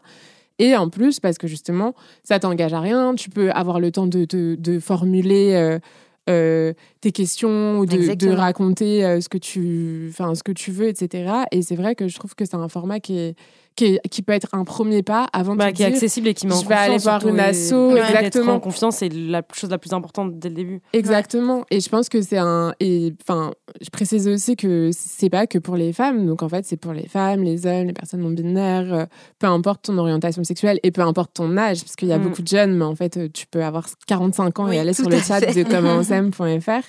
Et je trouve que ça, c'est vraiment. euh, Enfin, en fait, ça permet aussi de faire le premier pas plus facilement et de prendre confiance en soi aussi. Et, et, et merci pour, euh, pour ce travail, parce que moi, je trouve que. Et il y a beaucoup de autistes hein, qui nous disent.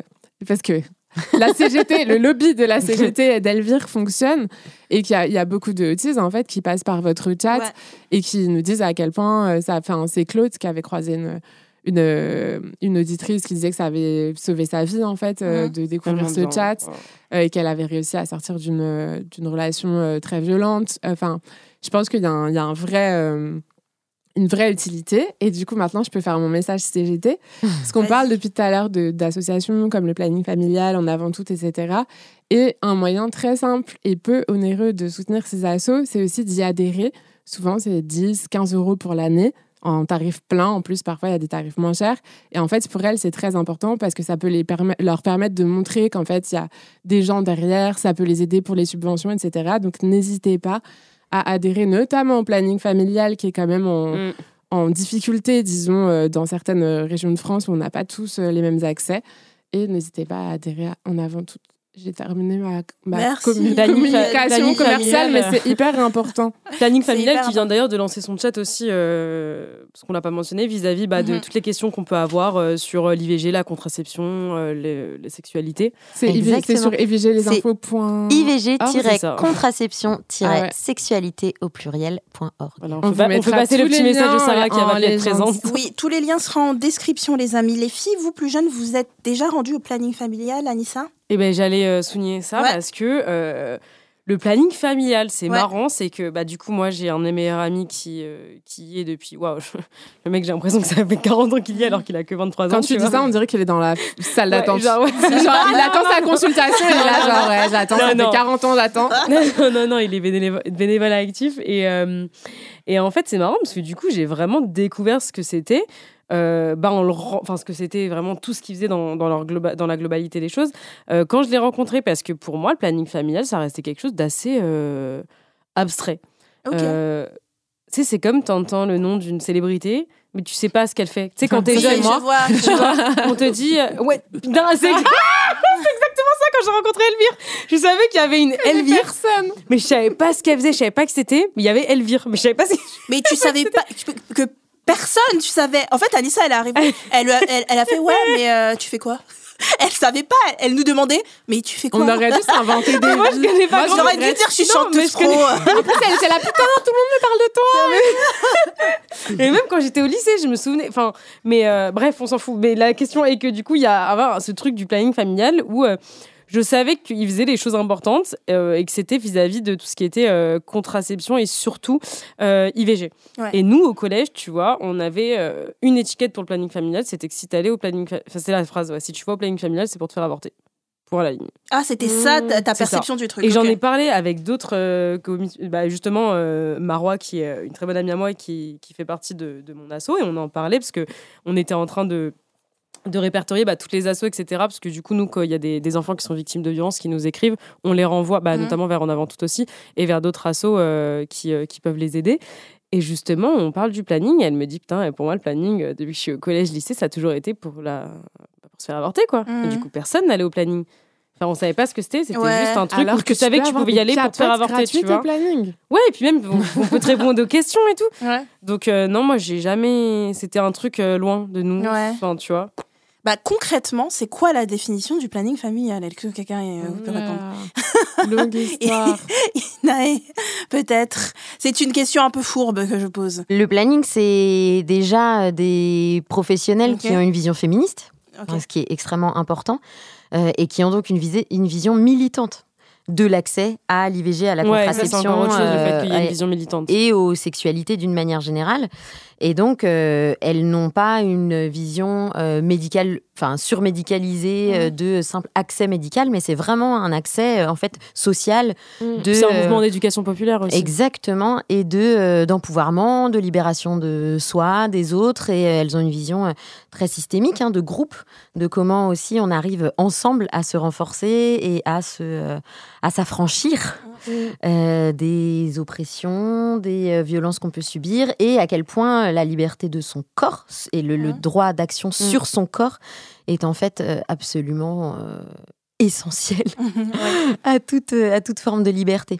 Donc c'est là-dessus qu'elle milite et après le- les actions sont multiples parce que aussi donc il y a plein de d'antennes de, du planning familial. euh, elles sont de tailles différentes, dans des endroits différents. En fonction, il va y avoir des types d'actions différentes aussi. Même si, alors je veux pas dire de bêtises, mais il me semble que l'intégralité d'entre elles ont le côté vraiment accès à la contraception et à l'IVG. Ouais. Et donc ont vraiment un lien avec euh, le- les espaces médicaux et hospitaliers aussi. Souvent, enfin, je sais qu'à Mm. Paris, notamment, beaucoup des plannings sont par exemple dans des collés aux hôpitaux Ouais. où, euh, et où du coup il y a un accès direct euh, pour. euh, moi, je sais que j'y ai fait mes pauses de stérilet, par exemple. Je sais que j'avais accompagné une amie pour une IVG.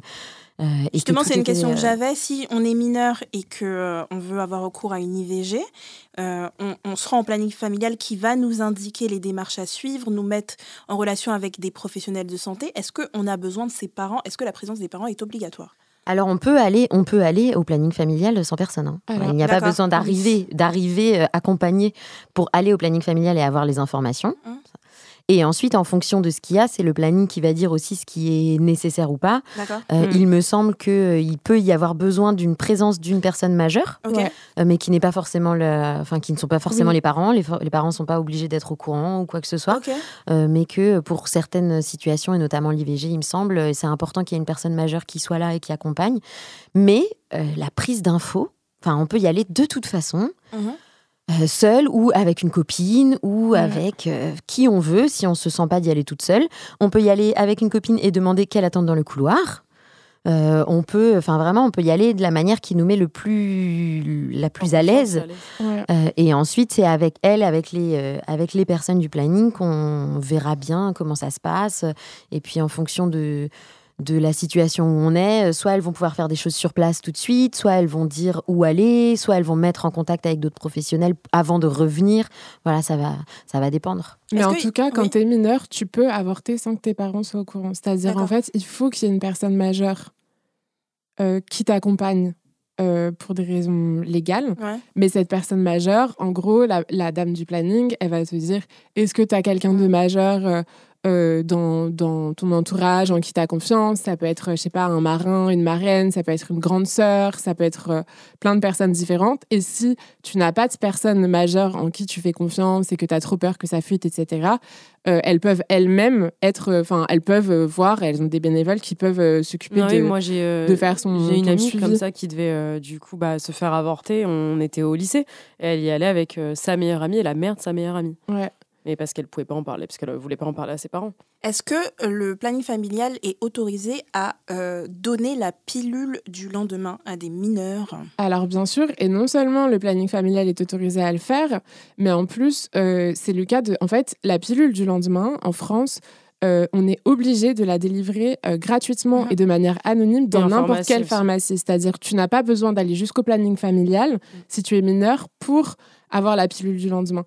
Euh, il faut bien insister parce qu'en fait, parfois, les pharmaciens, ils ont la flemme de faire. Enfin, c'est terrible, mais en fait, ils ont la flemme, ils te jugent. Bah, Oui, c'est une, euh, fait une de, nos, fois. de nos copines de Hotline il n'y a pas longtemps qui a été euh, Ouais. chercher la pile du lendemain et qui nous disait qu'elle avait, euh, qu'elle avait été mal reçue par la pharmacie. Ouais. T'imagines, t'as 30 piges et on te, Mm. on te, fait, euh, on te regarde mal. Donc il faut, faut avoir de, de l'aplomb, mais en fait, ils n'ont pas le droit de te refuser la pile du lendemain. Tu es mineur.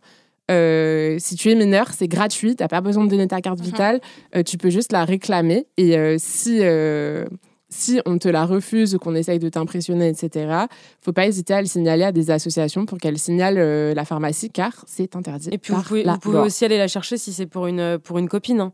Euh, Moi, c'est ce que je sais faisais, j'allais les chercher pour mes copines. C'est ça que moi, enfin moi du coup, j'en ai jamais eu, euh, eu besoin parce que j'ai pas eu de relation sexuelle avec euh, avec d'hommes, donc j'ai jamais eu ce besoin d'aller au planning. Mm. En tout cas pour la pour la pile du lendemain. Par contre, à la pharmacie, j'y suis allée euh, trois quatre fois pour des copines qui Ouais. elles osent pas y aller parce qu'elles ont peur et que c'est la Je honte pense que c'est un- demander une, une bonne solution, Ouais. sachant que tu es touché, que tu as peur et que tu es dans un état de fragilité Ouais. Mm. quand tu as eu un rapport sexuel non protégé, de dire à ta pote, bah vas-y à ma place, parce qu'elle, elle est détachée. Et en fait, moi, ma réaction face à, puisque j'en avais eu besoin, j'étais mineure, face euh, au pharmacien qui m'a hyper mal parlé et tout, je voulais pleurer, en fait.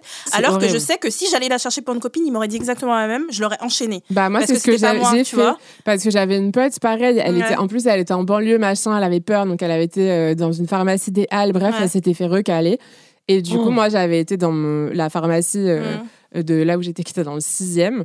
Et pareil ils voulaient pas enfin ils ont voulu me faire payer. En fait j'avais fait un scandale. Mais je pense que si c'était pour moi J'aurais pas osé. Ah et là j'étais là on j'étais, est chez les bourgs ouais. je m'en fous je commence à crier. Je fais ah bon mais c'est dans la loi non non non vous vous rendez compte? Donc si je tombe enceinte etc après je- j'ai rejoint ma pote en RER mais mais euh, mais c'est c'est assez honteux parce Ouais. qu'en fait ils essayent soit de te faire croire que ça va être mauvais pour ta santé que euh, peut-être que après t'auras plus de enfin je sais pas limite limite ils disent pas que tu vas devenir aveugle tu Ouais. vois Oui, ou que, euh, tu vas que tu, tu vas tu vas devenir stérile etc alors que enfin non c'est il y a pas Il y a de beaucoup de désinformation Ouais, euh, là-dessus de aussi.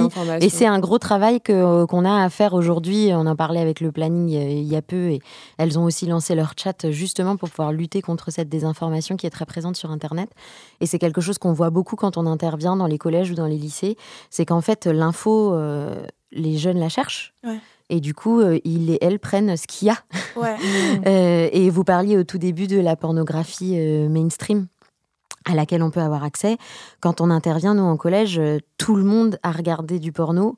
Pas parce que ça intéressait nécessairement tout le monde de le savoir, enfin, de regarder sous cette forme, mais parce qu'en fait, c'était l'info qu'il y avait. Oui. Et ça a été vraiment pris comme ça. Mm. C'est-à-dire, euh, je n'ai pas de discussion avec mes parents, je ne peux pas en parler avec mes potes, je n'ai pas de bouquin qui explique bien, euh, je n'ai pas d'autres informations accessibles là directement. Ouais. Ce que j'ai, c'est du porno mainstream. Et euh, et il y en a qui le prennent pour vraiment combler un vide, en Mm, fait, de compréhension des choses. Et donc, quand on arrive, nous, en intervention, généralement, on se fait bombarder de questions parce que le collège, c'est. Enfin, quatrième, troisième Ils notamment. osent au sont- collège euh, poser des questions? ce sont des âges fantastiques sur la question de sexualité parce que tout le monde, il y a une espèce d'ambiance comme ça où tout le monde ne pense qu'à ça, Bah mais oui, personne n'a rien fait. parle. Du coup, là, t'as une personne qui vient en parler. T'inquiète pas que les questions, elles. euh, Mm. Et donc, euh, donc c'est le fantasme. On sent, on sent une ambiance comme ça, fantasmée de oh mon Dieu, qu'est-ce que c'est tout ce désir et toute cette excitation? Et euh, c'est très très dur à aborder en classe entière de manière constructive. Ouais. Du coup, nous, ce qu'on fait, c'est qu'on fait des demi-groupes, on va en non-mixité. En non-mixité euh, pour avoir un petit peu du temps avec moins de, de pression Ouais. de, de l'autre côté et de l'autre regard. Et ensuite, on se remet en mixité pour mettre en Mhm. commun. Et, euh, et donc, quand on arrive en non-mixité, donc euh, déjà, il y a un petit. euh, ça redescend un petit peu, genre, ah, il n'y a pas les filles, on va pouvoir dire des trucs. Ou, ah, ça va, les garçons, il va pas nous dire des conneries, on Mhm. va pouvoir dire ce, qu'on, ce à quoi on pense vraiment, parce qu'en fait, quand on le dit, ils se foutent de nous. C'est un peu ça quand même. Mhm. Et on voit beaucoup, notamment du côté des, des groupes de garçons, euh, que euh, vont être beaucoup dans la provocation Oui. dans le rapport à la sexualité. Et donc, on va arriver et on va faire un petit brainstorming sur les relations filles-garçons, par exemple. Et euh, ils ont 12 ans et demi, entre 12 ans et demi et 13 ans et demi. Et quand on met relations filles-garçons, ils vont écrire euh, boucaquet et euh, sodomie et euh, tous les trucs qu'ils estiment qui sont super subversifs Mhm. et à la fois, en fait... qui les perdent quoi enfin Ouais. vraiment les informations Ouais, qui sont presque pas, pas gérables pour eux et, euh, et au lieu, nous, de. Et ils vont aussi nous titiller. hein. ils vont Mm. voir à quel point les adultes sont effectivement fiables sur cette question ou pas. Euh, et nous, on va dire bon, bah super, et ben on va s'asseoir et on va, pas, on va parler de ça. Et en fait, euh, on va se rendre compte que euh, l'information qu'ils avaient sur Boukake, ils se disaient mais que pourquoi, pourquoi on fait ça? Enfin, c'est super bizarre. Euh, ça, c'est le premier sentiment. Et ils se disent est-ce que c'est vraiment comme ça? Du coup, est-ce que ça veut dire que la sexualité, il faut être plein? Est-ce qu'il faut avoir des bons amis et avoir une copine fille? Enfin, en fait, plein de désinformations.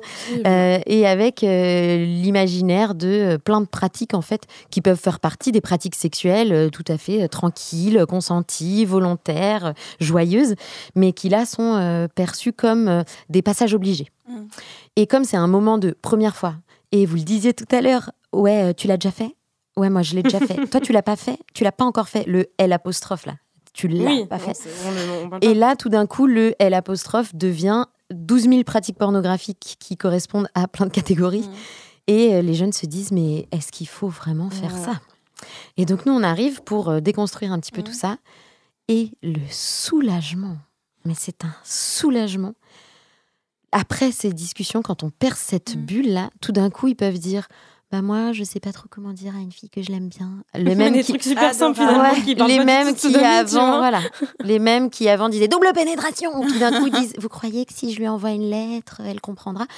Et euh, parce que en fait, euh, bon, parce que plein de choses genrées où en fait les garçons ils sont vraiment dans la sexualité. Enfin, dans notre société, c'est eux qui ont l'apanage de la sexualité qui doit être Mm. extrêmement performante, Ouais, euh, puissante, nombreuse, enfin répétitive, permanente presque. Et normal. En fait, moi, dans mes souvenirs, il y a aussi cette question-là de ça, le- la, la moindre anormalité entre guillemets va être le sujet de moqueries et de rumeurs, etc. Donc, faut Ouais, que tu saches combien de temps ça dure. Moi, je me Mm. souviens, c'est une des questions que je me posais à dos, genre un Mm. rapport sexuel, c'est supposé durer combien de temps?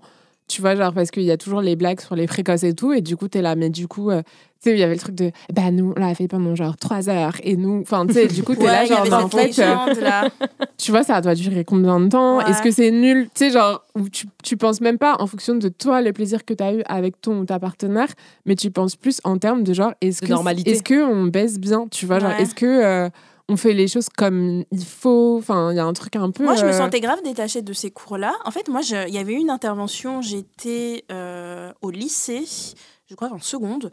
Et en fait, euh, euh, la, la personne était venue, nous avait euh, demandé si on avait des questions. Personne n'osait parler. Alors nous, euh, c'était, on était genre. Et du coup, elle a, elle a, elle a fait un bon truc, c'est-à-dire de prendre une boîte et on pouvait mettre nos questions à l'intérieur. Ah ouais, c'est Et donc ça. là, euh, machin. Mais en génial, fait, ça. Ouais, bah, comme ça, c'est anonyme. même Ouais. à ce moment-là, non, c'était au collège.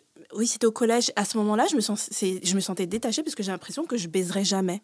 En fait, j'avais l'impression que le sexe, c'était pour les autres et que c'était pas pour moi. Donc, j'écoutais pas vraiment. J'étais pas Ouais. trop dedans. Euh, comment mettre une capote? De toute façon, je mettrais jamais de capote à personne. Donc, ouais, tu vois. Mais c'est pour ça que je pense que Alors que j'en ai mis. C'est hein. bien parce que, en fait, c'est c'est pour ça que je trouve que c'est bien que ces cours-là d'éducation à la vie sexuelle et Ouais. affective, euh, en fait, ils y lient tous les ans parce qu'il y a aussi la question de euh, les intérêts et les questions, elles évoluent beaucoup. Elles évoluent. Et en fait, on n'est pas tous au même moment, au même euh, niveau. Et en fait, il faut répéter, répéter, répéter parce que tes Mm. interrogations, elles vont changer. Et en fait, en effet, c'est difficile de savoir, tu vois, euh, quand est-ce que ça t'intéresse. Il y en a, ça va les intéresser hyper tôt. Il y en a d'autres, en fait, avant 25 ans, elles vont pas se poser la Mhm. question. Et, et c'est pour ça que moi, je trouve ça bien, l'idée de quelque chose que ça soit récurrent, que ça ne soit pas juste une question de genre sexe dans le sens relation Ouais. sexuelle, mais que ça soit aussi ton rapport à ton corps, ton rapport à l'autre, euh, le consentement, mais dans, un, dans que quelque chose dire, de hyper global, tu vois, de genre en fait, euh, comment est-ce qu'on fait pour euh, communiquer sainement, comment est-ce qu'on fait pour pas repousser nos limites, pour respecter les limites de l'autre, etc. Au-delà de juste la question de genre une bite dans un vagin. Ouais. Et, et ça, je trouve que c'est hyper important aussi de, que ça puisse être adapté, d'où l'intérêt en effet d'être dans- en demi-groupe et du coup de pouvoir aller vraiment dans un truc euh, qui répond aux questions individuelles de chacun plutôt que d'être Oui. dans, dans une espèce de masterclass du cul. Alors, sur le site éducation.gouv.fr, j'ai été surprise de lire euh, L'école facilite l'accès des lycéens à moyens de protection.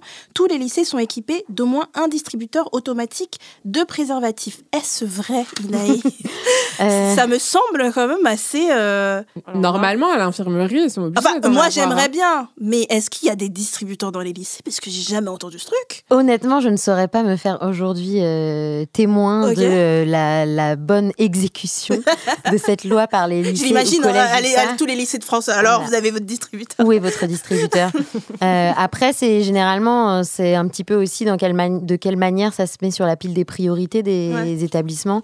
Aujourd'hui, ces questions, enfin, on voit qu'on a aussi du mal à intervenir dans beaucoup d'espaces euh, parce que c'est des choses qui sont difficiles à mettre en place et pas forcément par manque d'envie. Euh, Il y a des endroits qui n'ont pas envie.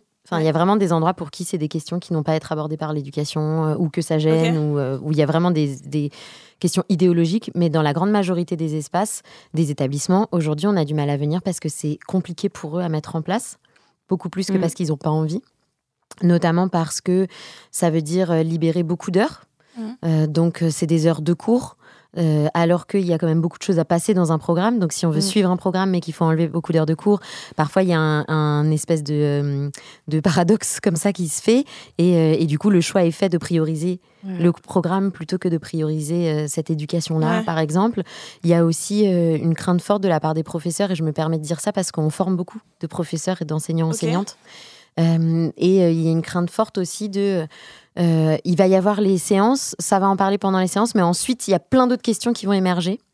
Dans quelle mesure, nous, on a le temps, la capacité d'esprit, la formation, donc les profs, Mm. pour ensuite réagir à ce qui va se passer dans le reste de l'année? Parce qu'effectivement, nous, on intervient. Généralement, on intervient trois fois deux heures par classe sur tout un étage, donc par exemple toutes les quatrièmes ou toutes les troisièmes. Euh, mais ensuite, on part. Mais et la le réflexion. Voilà. c'est pour ça qu'on a créé le site et le chat pour qu'il puisse y avoir un suivi, mais aussi. Ça va être un peu euh, le prof ou la prof préférée, ou ça va être un peu les pions. ou- En fait, les infos, enfin, voilà, la, la- la parole, elle se- elle s'ouvre aussi sur ces questions-là. Et on a pas mal d'adultes qui euh, se disent, avec tout ce qu'on a déjà à faire, euh, je sais pas si je me sentirais Ouais. de bien euh, amener cette question. Elle est délicate, elle touche l'intime, etc. Donc il y a des profs qui se sentent Mm. bien, de plus en plus. Dans les plus jeunes générations aussi, qui se sentent plus à l'aise. Bien sûr, il y a toujours eu les expressions de ceux et celles qui se sentaient déjà à l'aise. Voilà. On a des bons alliés du côté des profs de SVT souvent et aussi du côté des profs de PS. Euh, qui souvent ont réfléchi Ah, à ces ouais, questions de rapport fille-garçon Ouais. et, euh, et qui du coup on ouvre plus facilement des discussions là-dessus. Euh, mais ensuite, il y en a qui, qui, se sentent, qui sont un peu dépassés, en fait. Ouais. Et, et on le voit aussi pour la question des violences, euh, qui est que on sait aujourd'hui qu'on a euh, en moyenne deux à trois enfants par classe qui subissent des violences. Et euh, au minimum, hein. Ouais, j'allais dire, Ouais. ça me semble bas. Mi- minimum, c'est ce. Enfin, Ouais. c'est aujourd'hui le, le minimum qu'on sache, euh, c'est cette ce nombre-là. Donc c'est énorme sur une carrière. Euh, à trois enfants par Mhm. classe, chaque année on a trois classes, quatre classes, ça fait un nombre incroyable de jeunes victimes de violences Mhm. croisées dans sa vie, dans une carrière de professeur. Et euh, il et elle, le- parfois, le savent pas, mais quand elles le savent, c'est un sentiment de responsabilité super grand. Mhm. Et il y a toujours la crainte qu'une fois que la parole s'ouvre, euh, de se retrouver un petit peu euh, sans savoir bien Mhm. le prendre en charge. Et Mhm. effectivement, nous, il y a des profs qui nous disent, avec pas du tout de mauvaise volonté, enfin, il y a vraiment des profs qui nous disent, ce n'est pas mon travail. Moi, je Ouais. fais pas, je, je, je suis pas travailleuse sociale. terrible je- parce que pour moi, ça. la- ça fait partie de ton travail. Ouais. Bah, exactement.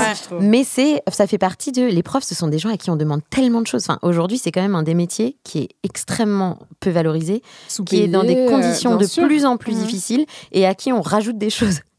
Donc, ah, maintenant, vous allez parler de ça, et vous Ouais. allez aussi parler de ça, et vous allez aussi parler de ça, et aussi parler de ça. Et il y en a qui arrivent et qui prennent le- la question, et il y en a d'autres qui disent Hé, stop, on a besoin de, on a besoin de relais. Non, On a mais besoin de c'est là que tu te dis que l'école est mal faite parce que, enfin, tu vois que, genre, t'apprennes euh, par cœur euh, la date euh, de quand est-ce que euh, Louis XIV est arrivé, machin, etc. Et que ça, ça soit prioritaire sur, en fait, le développement euh, d'un être humain, Oui. en fait, et qui soit sain et qui euh, ne devienne pas à son tour euh, violent, justement, et qui sache. Enfin, en fait, je trouve ça fou Mais à quel que- point, euh, pour moi, c'est le, ça devrait être le rôle numéro un de l'école que de, en fait, d'élever euh, des, des citoyens euh, euh, bien et de les protéger, et de les armer euh, pour le monde. Et c'est pour ça que ça m'avait vénère plus, quand là, ils avaient enlevé les cours d'éducation civique là. mais, enfin, moi, j'ai- parce que moi, j'ai le retour de parents, tu vois, comme ça, qui nous disent oui, mais euh, euh, en fait, moi, j'ai pas envie qu'on apprenne le Kama Sutra à mon enfant. Et là, Oui. d'être, en fait, d'apprendre Bah, ils pensent que l'éducation à la sexualité, ça va être un truc oui. qu'on leur apprend. Oui, bien sexe, sûr, ouais. mais et du coup, il y a une désinformation autour de ça. Et euh, donc, non, les cours d'éducation à la sexualité, c'est pas apprendre à un enfant euh, différentes Ouais. positions sexuelles, il n'y a pas lieu d'être. Euh, mais c'est aussi, bah, c'est de la prévention sur, sur tout plein de choses, mais aussi bah, par rapport aux, aux violences. Tu parlais du consentement. Je vois pas à quel moment apprendre la date de mort de Louis XIV est plus, un- est plus important. Vous avez quoi contre Louis XIV Je sais pas, mais c'est- le mine caractère aujourd'hui. Mais c'est plus important que, en fait, je vais être euh, assez trash, mais comment, imaginons, euh, quel est l'intérêt en fait d'apprendre euh, tout un cours sur Louis, sur Louis XIV si potentiellement dans trois semaines t'apprends qu'en fait l'élève qui a passé euh, bah, une heure de cours à apprendre ça en fait euh, se suicide parce qu'elle Mhm. était victime de telle ou telle violence à la Mhm. maison ou de violence à cause de harcèlement Mhm. scolaire tu vois en fait il y a tout Mhm. cet aspect là de c'est de la protection tu vois Oui, bien sûr. Et toi, Anissa, est-ce que quand tu étais plus jeune, tu avais l'impression qu'il y avait beaucoup de mains tendues pour répondre à tes interrogations en tant que personne queer? Pardon. Allez, salut. Euh, bah, enfin, non, je dirais non, parce que, en fait, déjà, moi, j'ai j'ai vraiment su, Ouais. euh, en tout cas, j'ai su, c'est un mensonge, j'ai assumé à moi-même euh, et à la terre entière que du coup, euh, bah, j'étais une personne queer, que euh, j'aimais les, les femmes aussi, euh, autant que les hommes voire beaucoup plus. Et, euh, et ouais, j'avais 19 ans. J'avais 19 ans, j'ai rencontré ma première copine, je tombais folle Mhm. amoureuse, et, euh, et là, libération. Et puis moi, qui était déjà très libérée sur tous les sujets, il manquait que ça, ça se décoince, et puis voilà. Euh, par contre, euh, ouais, quand j'étais au collège-lycée, bah non, on n'en parlait pas, et, euh, et j'avais pas de... C'est bête, mais d'associations, par exemple, qui passaient au collège, genre, je, peux, je sais pas, je pense au Mac Jeune, je pense au planning familial, euh, tout ça, qui, qui puissent venir et nous dire... euh, bah, c'est ok d'être attiré par les filles, c'est Mhm. ok d'aimer les deux, c'est Mhm. ok de se poser des questions, tu vois. Euh, ça, il n'y avait pas tout ça. Il n'y avait pas tout ça. Enfin, Et aujourd'hui, si on veut avoir ça, euh, on, se tourne, on se tourne. euh, bah, euh, les jeunes qui se posent des questions, qui sont en difficulté, ils peuvent se tourner bah, vers le planning familial Mhm. parce qu'ils ils militent aussi par rapport aux droits de, de la communauté LGBT. Il y a Ouais. le MAG jeune LGBT aussi. Il y a aussi SOS homophobie. Vis-à-vis des violences, bah, évidemment, il y en a avant toutes. Il y a pas mal d'assauts finalement. Euh, je pense à aussi à, par rapport aux questions de la, transex- de la, pardon, de la trans, euh, transidentité, il y a aussi euh, trans.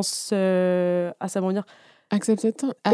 Ouais, merci. Ouais, je pense à ça. Accept Accept test, test. trans- Ouais, J'arrive pas à le dire à Ah, chaque fois, du coup, je dis. je- Accept test. Accept test, ouais, voilà. Et out trans aussi. Voilà, bah, c'est ce que c'est les deux trucs vers lesquels, euh, vers lesquels je renvoie. Après, il y a aussi des, des collectifs euh, Oui, Elvire. Féministes. Vas-y, vas-y, peux Non, je veux juste dire, parce que du coup, je sais, je sais même pas si on l'a rappelé, mais comme je pense que dans, les, dans nos auditeurs et auditrices, il y a beaucoup de personnes qui sont au collège et au lycée ou qui ont des enfants au collège, au lycée Mmh. ou même Mmh. en primaire. Euh, sachez que en fait c'est obligatoire en fait. Ces séances là d'éducation à la sexualité et à la vie sentimentale, elle est obligatoire à partir je crois du CP ou même de la Mhm. maternelle. Alors évidemment en maternelle on parle pas de sexe, on parle juste de je sais pas de d'émotions etc. Mais elles, elles sont obligatoires et donc vous pouvez tout à fait euh, euh, si elles n'ont pas été euh, si vous en avez jamais eu, etc., vous pouvez aller voir euh, votre CPE, votre proviseur ou alors le, le CPE de, de, de vos enfants pour dire, OK, euh, comment ça se fait, c'est obligatoire, etc. En fait, ils sont obligés de le faire. Ouais. Donc, n'hésitez pas puis à aller si les vous êtes au réclamer. collège ou lycée, vous pouvez aller Ouais. voir des assos. Enfin, il y a Vous pouvez des assos. réclamer, Vous pouvez aller au planning familial et dire je suis dans tel lycée. Ce il y a n'est de- largement pas appliqué. Voilà. Et justement, le 2 mars dernier, le planning familial SOS homophobie et SIDAction ont saisi le tribunal administratif de Paris pour demander l'application de la loi de 2001 relative à l'éducation à la sexualité de tous, euh, de toutes et tous les élèves. Euh, après ça, qu'est-ce qui va, enfin, qu'est-ce qui va se passer, Inae euh, Qu'est-ce qui peut se développer avec une telle action? Cette action, elle montre l'état où on en est aujourd'hui, c'est-à-dire qu'aujourd'hui et depuis longtemps, donc depuis 2001, on a une loi qui dit que ce serait bien de faire quelque Ouais. chose. C'est ce que tu viens de dire, donc d'avoir des, euh, des interventions régulières par année, par classe, euh, tout au long de la scolarité. Et notre difficulté, c'est une difficulté qu'on rencontre euh, à beaucoup, beaucoup, beaucoup d'autres échelles. hein, et je trouve que ça, cet exemple le met en, est vraiment en exergue. C'est son application. Et euh, nous, les associations euh, qui travaillons au quotidien avec des gens qui ont besoin de d'aide ou de soutien sur des choses, on, on voit tout le temps la différence entre ce qui est écrit et ce qui se passe vraiment, qui est une grande difficulté et qui est une grande réalité. Tous les pays vivent ça. Euh, Il y a toujours un décalage entre la loi et euh, ce qui se passe dans un pays, son application. Euh, et pour autant, euh, il y a euh, du coup plein d'espaces où on est extrêmement frustré euh, parce que du coup, pour créer une loi, ce qui, ce qui se passe toujours, hein, quand on fait une loi, il faut pouvoir la rendre applicable. Ça, c'est une responsabilité gouvernementale. Quand tu passes une loi, il faut que tu donnes les moyens qui font qu'elle peut, elle puisse effectivement être suivie. Sans quoi, Bah oui, sans quoi ça marche pas. Et en Ouais. plus, là, j'ai l'impression, dis-moi si je me trompe, Inae, que le truc, c'est qu'à la fois, on dit ces séances, elles sont obligatoires, Ouais. et à la fois, il n'y a pas, comme, euh, je sais pas, tu as le programme officiel d'histoire géo, tu as le programme officiel de, tu vois, de maths, etc. Les profs, ils ont en fait un réfé- enfin, une référence officielle de, OK, qu'est-ce qu'on aborde comme point Et là, j'ai l'impression qu'ils sont un peu lâchés dans la nature, où on leur dit vaguement des thèmes, mais où ils n'ont pas aussi non plus de, tout simplement, de support, en fait, euh, pour se, se dire, OK, bah, en fait, le programme, c'est ça, et on l'inclut tu vois, parce qu'on sait comment, euh, ou les ateliers, c'est ça. Enfin, j'ai l'impression qu'il y a aussi ce truc-là de. Alors, On les laisse un peu en mode genre euh, YOLO. je me suis renseignée et figurez-vous que le site de l'éducation Prévoit, nationale hein, a ça. un programme d'éducation à la sexualité qui devrait être mis en place dans les écoles. Alors, je Ah, donc c'était pas le cas avant. L'éducation, je sais pas de, de- de quand ça date, Mm. mais en tout cas, il est sur le site. L'éducation à la sexualité est une démarche éducative qui vise à apporter aux élèves les informations objectives et des connaissances scientifiques, identifier les différentes dimensions à la sexualité, euh, développer l'exercice de l'esprit critique, favoriser des comportements responsables individuels et collectifs, faire connaître les ressources spécifiques d'information, d'aide et de soutien euh, à la sexualité. Et euh, cette démarche s'inscrit dans la politique nationale de prévention et de réduction des risques, grossesse précoce, non désirée, mariage forcé, infections sanx- sexuellement transmissibles, de lutte contre les comportements homophobes, sexistes et contre les violences sexuelles, et enfin la promotion de l'égalité entre les femmes et les hommes et la prévention de violences et cyberviolences sexistes et sexuelles. Est-ce que euh, j'ai l'impression que ça c'est tout nouveau parce que j'ai pas du tout appris ça moi. euh, Ah, non, euh, c'est ça, je pense que c'est un peu le projet de base. Mais la question, c'est, tu vois, par exemple, OK, en sixième, on fait quoi? Tu vois, genre. tu- combien tu- tu commences d'ateliers qui par parlent de quoi, etc. Exactement, tu vois, genre, en fait, même de savoir à quel âge t'es prêt.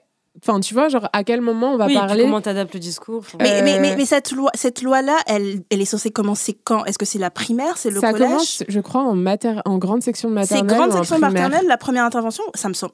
Ah mais bon, en fait, c'est des trucs de cours de vie affective. Ouais. Donc en fait, ça va être. euh, Il y avait un épisode comme ça des pieds sur terre là-dessus, où c'était juste euh, euh, des enfants qui avaient comme un petit cercle de parole. Et on leur disait Ok, raconte quelque chose que tu as fait ce week-end et comment ça t'a fait sentir. Et donc, tu as Amélie qui va dire Moi, j'ai appris à faire du vélo, ça m'a fait peur. Enfin, en fait, c'est c'est c'est pas juste. Enfin, évidemment qu'en maternelle, on va pas te parler de cul. Enfin, Oui. c'est c'est plus Merci, ok, arriver à identifier. Non, mais ou euh, de pas cette non, manière mais c'est important de, parler de ton corps parce qu'il y a un mythe là-dessus. Ouais. Mais voilà, ça peut être, euh, tu vois, apprendre à pas lever euh, la, la, la jupe des filles et dire, Mhm. bah voilà, en fait, quand tu fais ça, euh, bah en fait, la personne elle va mal le vivre et donc Mhm. voilà pourquoi faut pas le faire. Et tu ne touches Bah, pas quelqu'un. Personne n'a le droit de te euh, toucher sans ton, sans Surtout ton- que c'est faisable, tu vois, parce que justement, accord. quand tu dis euh, on va pas parler de cul en maternelle, ça, moi, je l'ai bon, je l'ai pas dit de cette manière-là, mais je l'ai déjà expliqué, tu vois, parce que j'ai fait de la prévention auprès de vraiment petits bouchous, hein, je parle de 4-6 ans. Euh, et c'est vrai que moi, la première fois que je l'ai fait, je me suis dit, waouh, j'avais tout en tête, je sais très bien comment j'allais faire les choses, etc. Parce que j'ai l'habitude de bosser avec eux. Bon, évidemment, euh, on est sur des, des coloriages, etc. On n'est pas sur d'éducation à la vie affective et sexuelle. Et, euh, et j'avais des grands-parents autour euh, qui avaient déposé leurs, leurs, leurs, leurs petits-enfants. Et en fait, c'est tout à fait faisable. Enfin, comme je l'avais imaginé, tu vois, de juste expliquer à un, petit de 4, 5, 6 ans bah, son corps, etc. En posant des questions, en plus, en Mhm. lui disant bah, qu'est-ce que pour. Enfin, pour toi, qu'est-ce qui, euh, qu'est-ce qui est normal, qu'est-ce qui est pas normal, lui dire que voilà, à partir de 6-7 ans, bah, quand tu arrives à, à aller te doucher tout seul euh, dans, dans la baignoire, bah, tu peux te doucher seul et que bah, par exemple, papa ou maman n'a pas forcément besoin de te toucher les parties intimes pour te laver quand tu as appris à te laver tout seul, qu'il peut rester Mmh. pas loin au cas où parce que tu Mm. peux glisser à 6 ans quand même et c'est dangereux mais euh, pour autant enfin tu vois il y a des limites et euh, il y a un t'as le droit à ta vie intime tu vois à, à même à 6 Ouais. ans et ils comprennent hein euh, Mais c'est des- J'ai envie de te dire, même à 3 c'est ans. Enfin, moi, je trouve que ce truc-là. Moi, j'ai- j'ai pris d'apprentissage, 4-6 de ans dire, parce que j'ai pas personne fait n'a le du droit de 3 ans, te mais- toucher si tu ne veux pas être touché et tu as le droit de dire non. tu c'est comme les Et bisous tu t'es n'as pas le droit de obligé toucher d'embrasser les gens mamie qui quoi, n'ont pas tu envie que tu les touches. C'est Voilà. hyper important. Et Mais, ça, pour, c'est mais de- pourquoi tout ça n'est pas appliqué Oui, vas-y. Euh, je voulais dire deux choses euh, Oui. sur ce que vous, sur tout ce, ce que vous dites qui est super intéressant. La première, c'est un peu un petit, euh, un petit regard euh, historique et politique qui est que il y a eu la tentative en 2013 euh, sous le gouvernement de François Hollande avec Najat Oui, Vallaud-Belkacem quand Oui. elle était ministre des droits des femmes. Effectivement. de mettre dans l'éducation nationale un programme qui s'appelait les ABCD de l'égalité. A Vous vous souvenez de ce délice? Et c'était vraiment ça, c'est-à-dire c'était de dire on va mettre un programme de l'éducation nationale dans Mhm. l'éducation nationale euh, et am- ambitieux, c'est-à-dire ça va pas être deux heures par-ci par-là, ça va Mhm. vraiment faire partie en fait des prérequis, de l'enseignement lui-même. Et ça a été, ça a fait un scandale. Oui, je m'en souviens. Ouais, On Il y va a eu- apprendre aux enfants à se masturber. Il y a eu des- c'est de ça que je parle quand je Ouais, oui, le. Il y a eu des levées de boucliers extrêmement fortes. C'est, ça s'est enchaîné avec ensuite les mobilisations euh, mariage pour tous, euh, manif pour tous. Euh, et ça pose la question. Enfin, aujourd'hui, le fait que cette loi elle soit si difficilement suivie, ça en Mm. dit sur euh, Mm. des volontés gouvernementales parfois de pas mettre les, les, les moyens nécessaires, Mm. mais ça en dit aussi euh, pas mal sur notre société en fait Ouais. et sur la réception qu'on arrive ou pas à faire de ça. Et aujourd'hui, euh, les associations euh, comme le planning, comme les associations de solidarité femmes, comme Mm. nous, on peut voir, on est membre de Solidarité Femmes, c'est qu'il y a ce qu'on fait et il y a comment c'est reçu, comment c'est perçu, comment c'est compris. Pas du tout par les jeunes. Les jeunes sont souvent extrêmement contents et contents qu'on intervienne. Ils sont mais- en demande en plus donc euh, Mais parfois euh, par les parents, parfois même pas par les parents, hein, par des proches de proches de proches. Enfin, en fait, ça devient une espèce de, une espèce de rumeur qui enfle. C'est magnifique parce qu'en plus, on travaille beaucoup les rumeurs quand on intervient euh, auprès des troisième et quatrième. Et comment en fait c'est une déformation de la réalité et Ouais. comment en fait dans une rumeur on met euh, de nous-mêmes. On met un jugement qu'on a nous-mêmes. Mm. Et, euh, et en fait, on voit que c'est souvent ce qui se passe sur euh, nos interventions elles-mêmes. C'est-à-dire qu'une jeune ou un jeune peut rentrer en disant quelque chose qu'il ou elle a appris d'une manière cool. On a parlé de, on a parlé euh, qu'en fait, on avait le droit d'être amoureux euh, quand on a 13 ans et que c'est pas un, que c'est pas un problème, c'est pas la peine d'en faire un, un problème.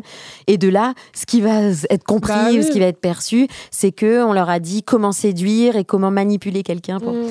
Alors, Mais en plus, moi, je peux le comprendre dans le sens où, par exemple, je peux comprendre si j'étais euh, une meuf, tu vois, de droite, un peu euh, réac ou un peu cato machin, que, en fait, on, va pas se mentir, c'est un sujet aussi qui peut être abordé de plein de manières différentes, qui comporte des éléments politiques et où donc du coup tu sais très bien que c'est pas juste un enseignement d'ailleurs c'est le cas de tous les enseignements tu vois genre on nous apprend quand même à l'école que Napoléon est genre euh, un bête de gars tu vois alors que juste le mec c'est un criminel qui a rétabli l'esclavage. Enfin tu vois t'as toujours un positionnement euh, euh, politique et donc je peux comprendre la préoccupation de se dire on va wokaiser mon enfant.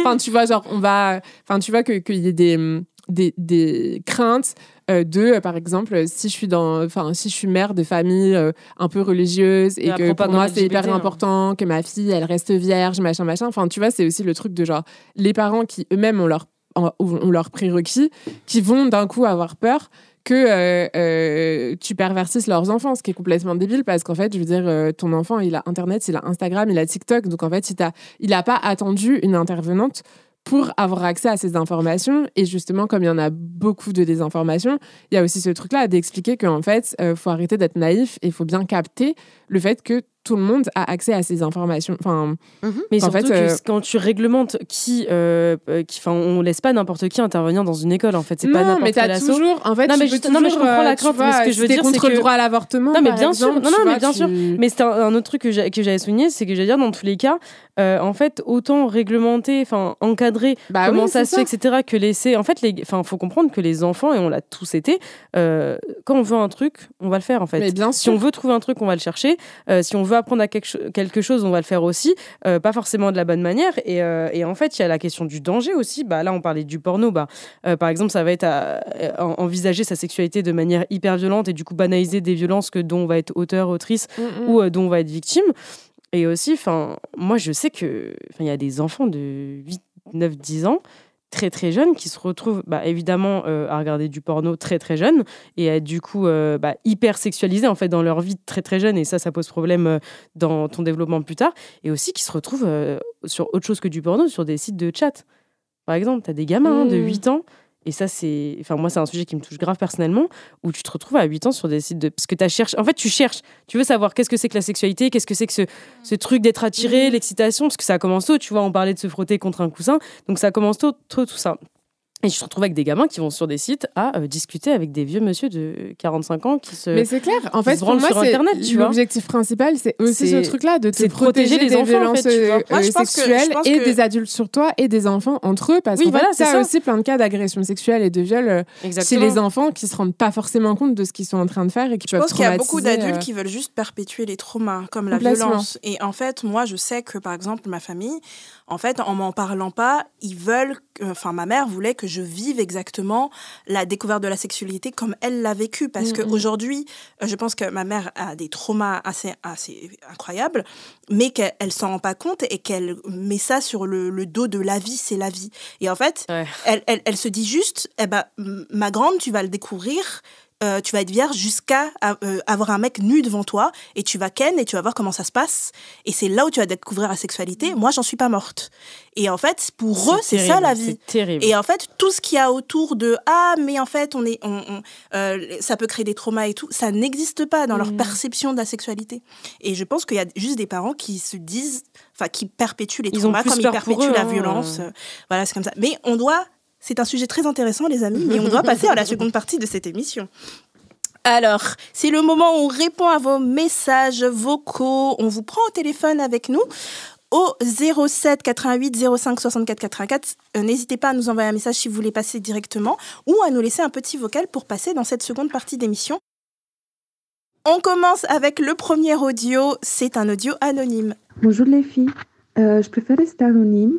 J'aimerais tout d'abord vous remercier pour ce que vous faites. Je vous ai découvert il n'y a pas longtemps et en fait, euh, depuis que j'écoute votre podcast, je me sens tellement mieux parce qu'en fait, moi, euh, en ce moment, je suis à un traitement pour euh, des attaques de panique et agoraphobie. Et quand j'écoute votre podcast, je me sens beaucoup plus à l'aise, détendue. J'arrive à sortir plus. Je me sens comme entourée par des copines, comme si vous êtes là. Donc, vraiment merci. je sens un grand soutien. euh, donc, vraiment merci, merci de tout mon cœur pour ce que vous faites. Je voulais aussi m'excuser si je fais des erreurs de grammaire. euh, je ne suis pas francophone.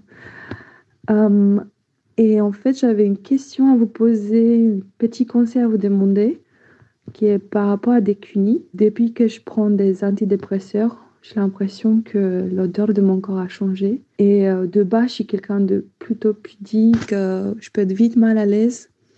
Donc en fait, quand j'ai couché avec quelqu'un pour la première fois, c'est vrai que j'ai du mal à laisser la personne me faire un cuni parce que je trouve que c'est une position vulnérable. Mais en fait, j'adore ça, j'ai juste besoin du temps. Depuis les médicaments, euh, j'ai encore plus du mal à, à laisser la personne me faire un cuni. Donc, euh, qu'est-ce que vous me conseillez Est-ce que vous me conseillez de voir un gynéco peut-être pour checker que tout va bien? Est-ce que vous avez déjà vécu ça? Et je voulais aussi vous demander, euh, toujours par rapport à ça, par exemple, euh, moi, vu que je refusais un peu au début, la personne avec qui j'étais, si c'était mon copain, par la suite, il ne le faisait plus vraiment. Par exemple, mon ex, en deux ans de relation, il a fait peut-être cinq, six fois, même si je l'ai rassuré qu'en fait, si j'adore ça.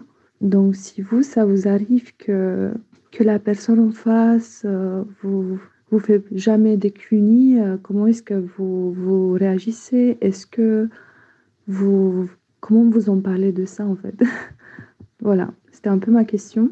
Et je voulais euh, faire un grand bisou à tout le monde déjà, mais aussi à Claude Emmanuel, parce que j'adore son attitude et moi je suis scorpion aussi et depuis que je l'écoute, je sais pas, ça me donne trop envie de, de, de me ressentir powerful et bad bitch, donc c'est incroyable. Donc merci. Merci à tout le monde et je vous fais des gros bisous depuis Bruxelles. bisous, bisous. Merci de m'avoir écouté. Merci beaucoup pour ton message et c'est trop mignon. Euh, J'espère que Claude Emmanuel va écouter cet épisode pour pouvoir l'entendre. Et, et pleurer. Ouais, elle pleure à C'est chaque fois. Elle va à nous envoyer des photos. Elle Elle, elle nous envoie un- une photo en train de chialer. Elle aime trop nous envoyer des photos d'elle en train de pleurer, c'est ça, c'est trop mignon.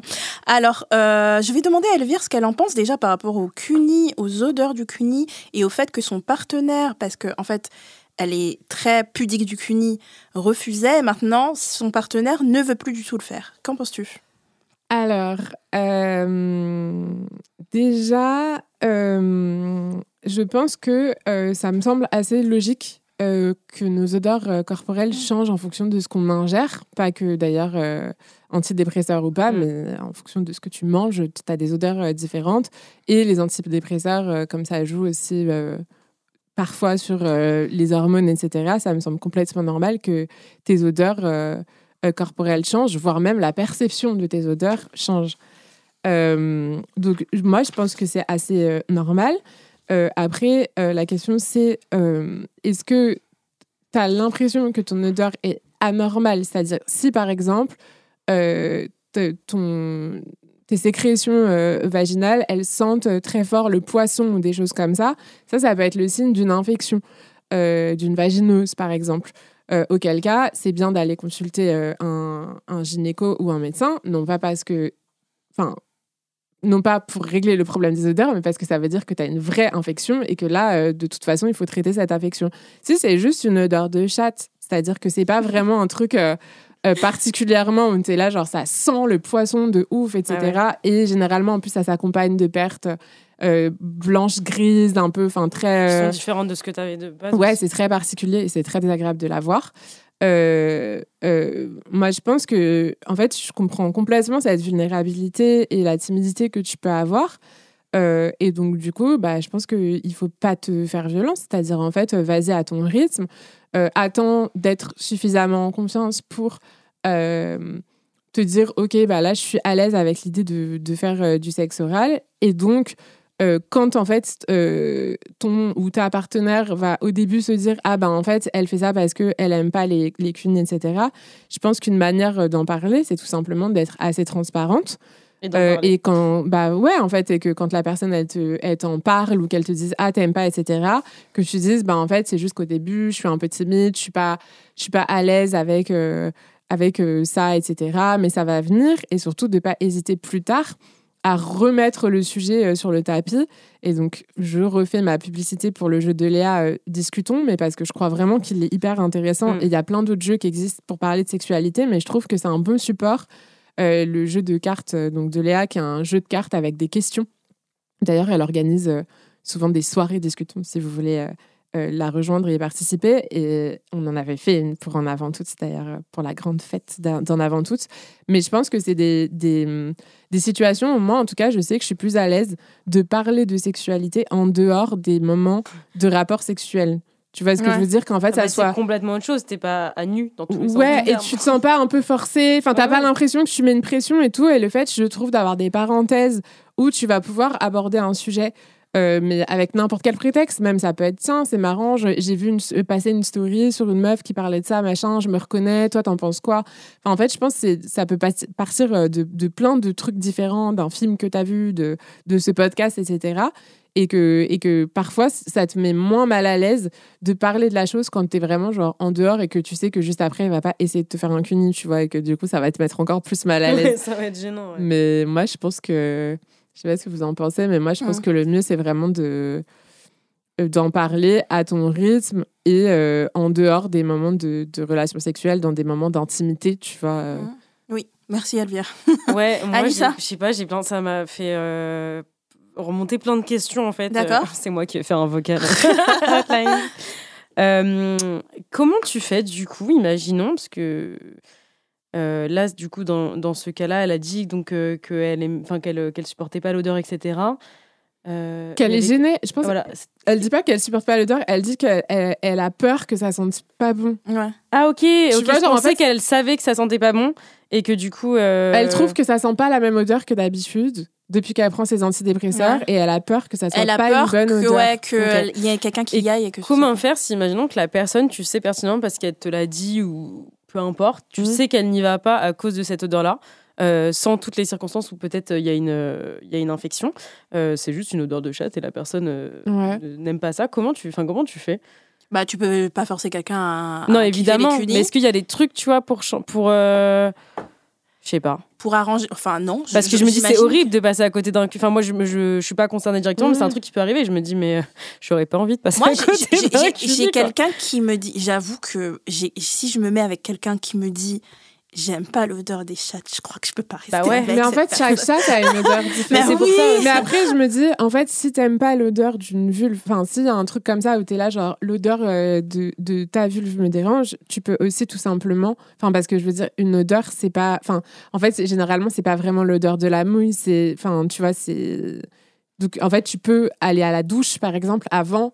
Enfin, tu vois, tu peux Ouais, faire aussi vrai. un truc Ouais, ouais. où tu vas te doucher et machin, etc. Ce qui fait que, en fait, euh, l'odeur, est- enfin, il y aura moins de mouille de base et donc, du coup, il y aura moins Ok. de d'odeur, mais je pense que malheureusement, euh, il n'y a pas vraiment de solution. Enfin, il n'y a pas de produit miracle, contrairement à ce que Ouais. disent certaines Il n'y influenceuses. a pas de produit miracle. Non, non, oui, non, influenceur, allez euh, pas faire les trucs que vous que trouvez sur Internet, d'aller vous laver euh, à l'intérieur ou... C'est dangereux. Qu'est-ce que tu en penses, Sinaï? Je pense que, les, que vous avez dit plein de choses, mais que les odeurs sont aussi une éducation. Euh, Ouais. au même titre euh, que plein d'autres sens. Mhm. Euh, on s'éduque à trouver que des odeurs sont mauvaises, on s'éduque à trouver qu'on pue, on s'éduque à trouver plein de choses et en fait réapprendre aussi à, à en- entendre que les à entendre que les odeurs haha, pas mal Euh, synesthésie ce soir Euh, à, à voir ou à ouais à, à considérer que les odeurs font aussi partie de, de la réalité et qu'elles ont leur propre, euh, leur propre, elles créent leur propre stimuli, euh, comme le toucher, euh, comme le goût, les odeurs, elles ont un, un impact super fort sur notre rapport au monde et notre rapport aux choses. Et peut-être que se dire ça et essayer de le voir de cette manière, euh, c'est aussi, euh, je trouve, parfois enlever un jugement social très fort qu'on nous apprend Mm. euh, depuis tout petit et toute petite. penses que qu'on des Ouais, mais peut- le truc de la chatte Qu'on peut un apprendre truc, à, aim- euh, à aimer l'odeur de la chatte, donc. Eh ben, Ah, je pense qu'on peut apprendre à aimer plein d'odeurs. Enfin, et d'ailleurs, on l'a toutes vécu dans nos vies. hein. Il y a des choses qu'au début, comme le goût, qu'on n'aimait pas, Mm. et on n'aimait pas l'odeur, et en fait, ça a changé. Je dis pas que ce soit une obligation. Il y a des choses. euh, Ce n'est pas l'idée de se forcer, c'est juste Les de considérer que peut-être qu'effectivement, c'est quelque chose que euh, qu'on s'est matraqué comme information, et que si on regarde un petit peu différent ou si on sent un petit peu différemment, on se laisse aussi la porte à réenvisager. C'est ça, Mm. un déconstruire et reconstruire. ouais, mais Euh, c'est avec les idées, mais ça peut aussi se penser d'une certaine manière avec les Pourquoi tu rigoles je rigole parce que euh, quand t'as dit euh, la chatte qui pue, là, etc., et je me dis, mais c'est fou à quel point il y a Mais des c'est ouf, moi, clichés quand de furieux parce enfin, que ce ado, avait vraiment ce truc-là. Non mais, genre, ado- ouais. non, non, mais anecdote, et, et ça, ça m'a poursuivi, mais ça me poursuit encore maintenant, quoi. Et, et c'est très. euh, tu vois, enfin, vous, vous allez rire parce que du coup, ça n'a aucun sens avec la personne que je suis maintenant. Mais en gros, quand j'étais au collège, je me sens d'un mec qui a dit à une, euh, à une fille, quand on était au collège, ouais, euh, ta chatte qui pue la moule. Hmm.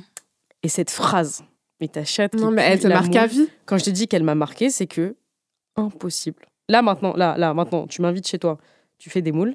Je Oh, peux pas rester dans- Non, non, mais je peux pas rester dans un appartement. Mais pourtant, t'aimes bien les envie- Et, et voilà, exactement.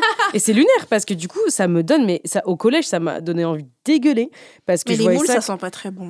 Mais ouais, C'est normal. odeur, Si, enfin, c'est tu vois, et je sais, alors sent que pas bon. j'avais pas d'idée forcément dans ma Ouais. tête vis-à-vis de, tu sais, de la sexualité et tout ça. Enfin, c'était pas voilà. Mais cette phrase m'a répugnée puis la manière dont il l'a dit, tout, ça m'a dégoûté. Ouais. J'ai eu un problème avec les moules, mais depuis que j'ai 12 ans. J'adore cette phrase. Et euh, ouais, alors que maintenant, enfin, euh, j'aime les femmes, je fréquente que des femmes, j'ai Ouais. aucun problème avec euh, le vagin. Bon, mieux vaut ça que le contraire, en Voilà. fait, peut-être. Mais par contre, tu vois, et ma, et ma mère a toujours su que je détestais les moules. Et un jour, elle m'a dit, mais c'est quoi ton problème? Et j'ai dit, je peux pas Ouais. Il y a quelques années, elle me dit, mais c'est le truc des moules. Et j'ai dit, mais je vais te dire, hein, mais euh, j'ai entendu ça comme phrase. Et elle m'a dit, quoi?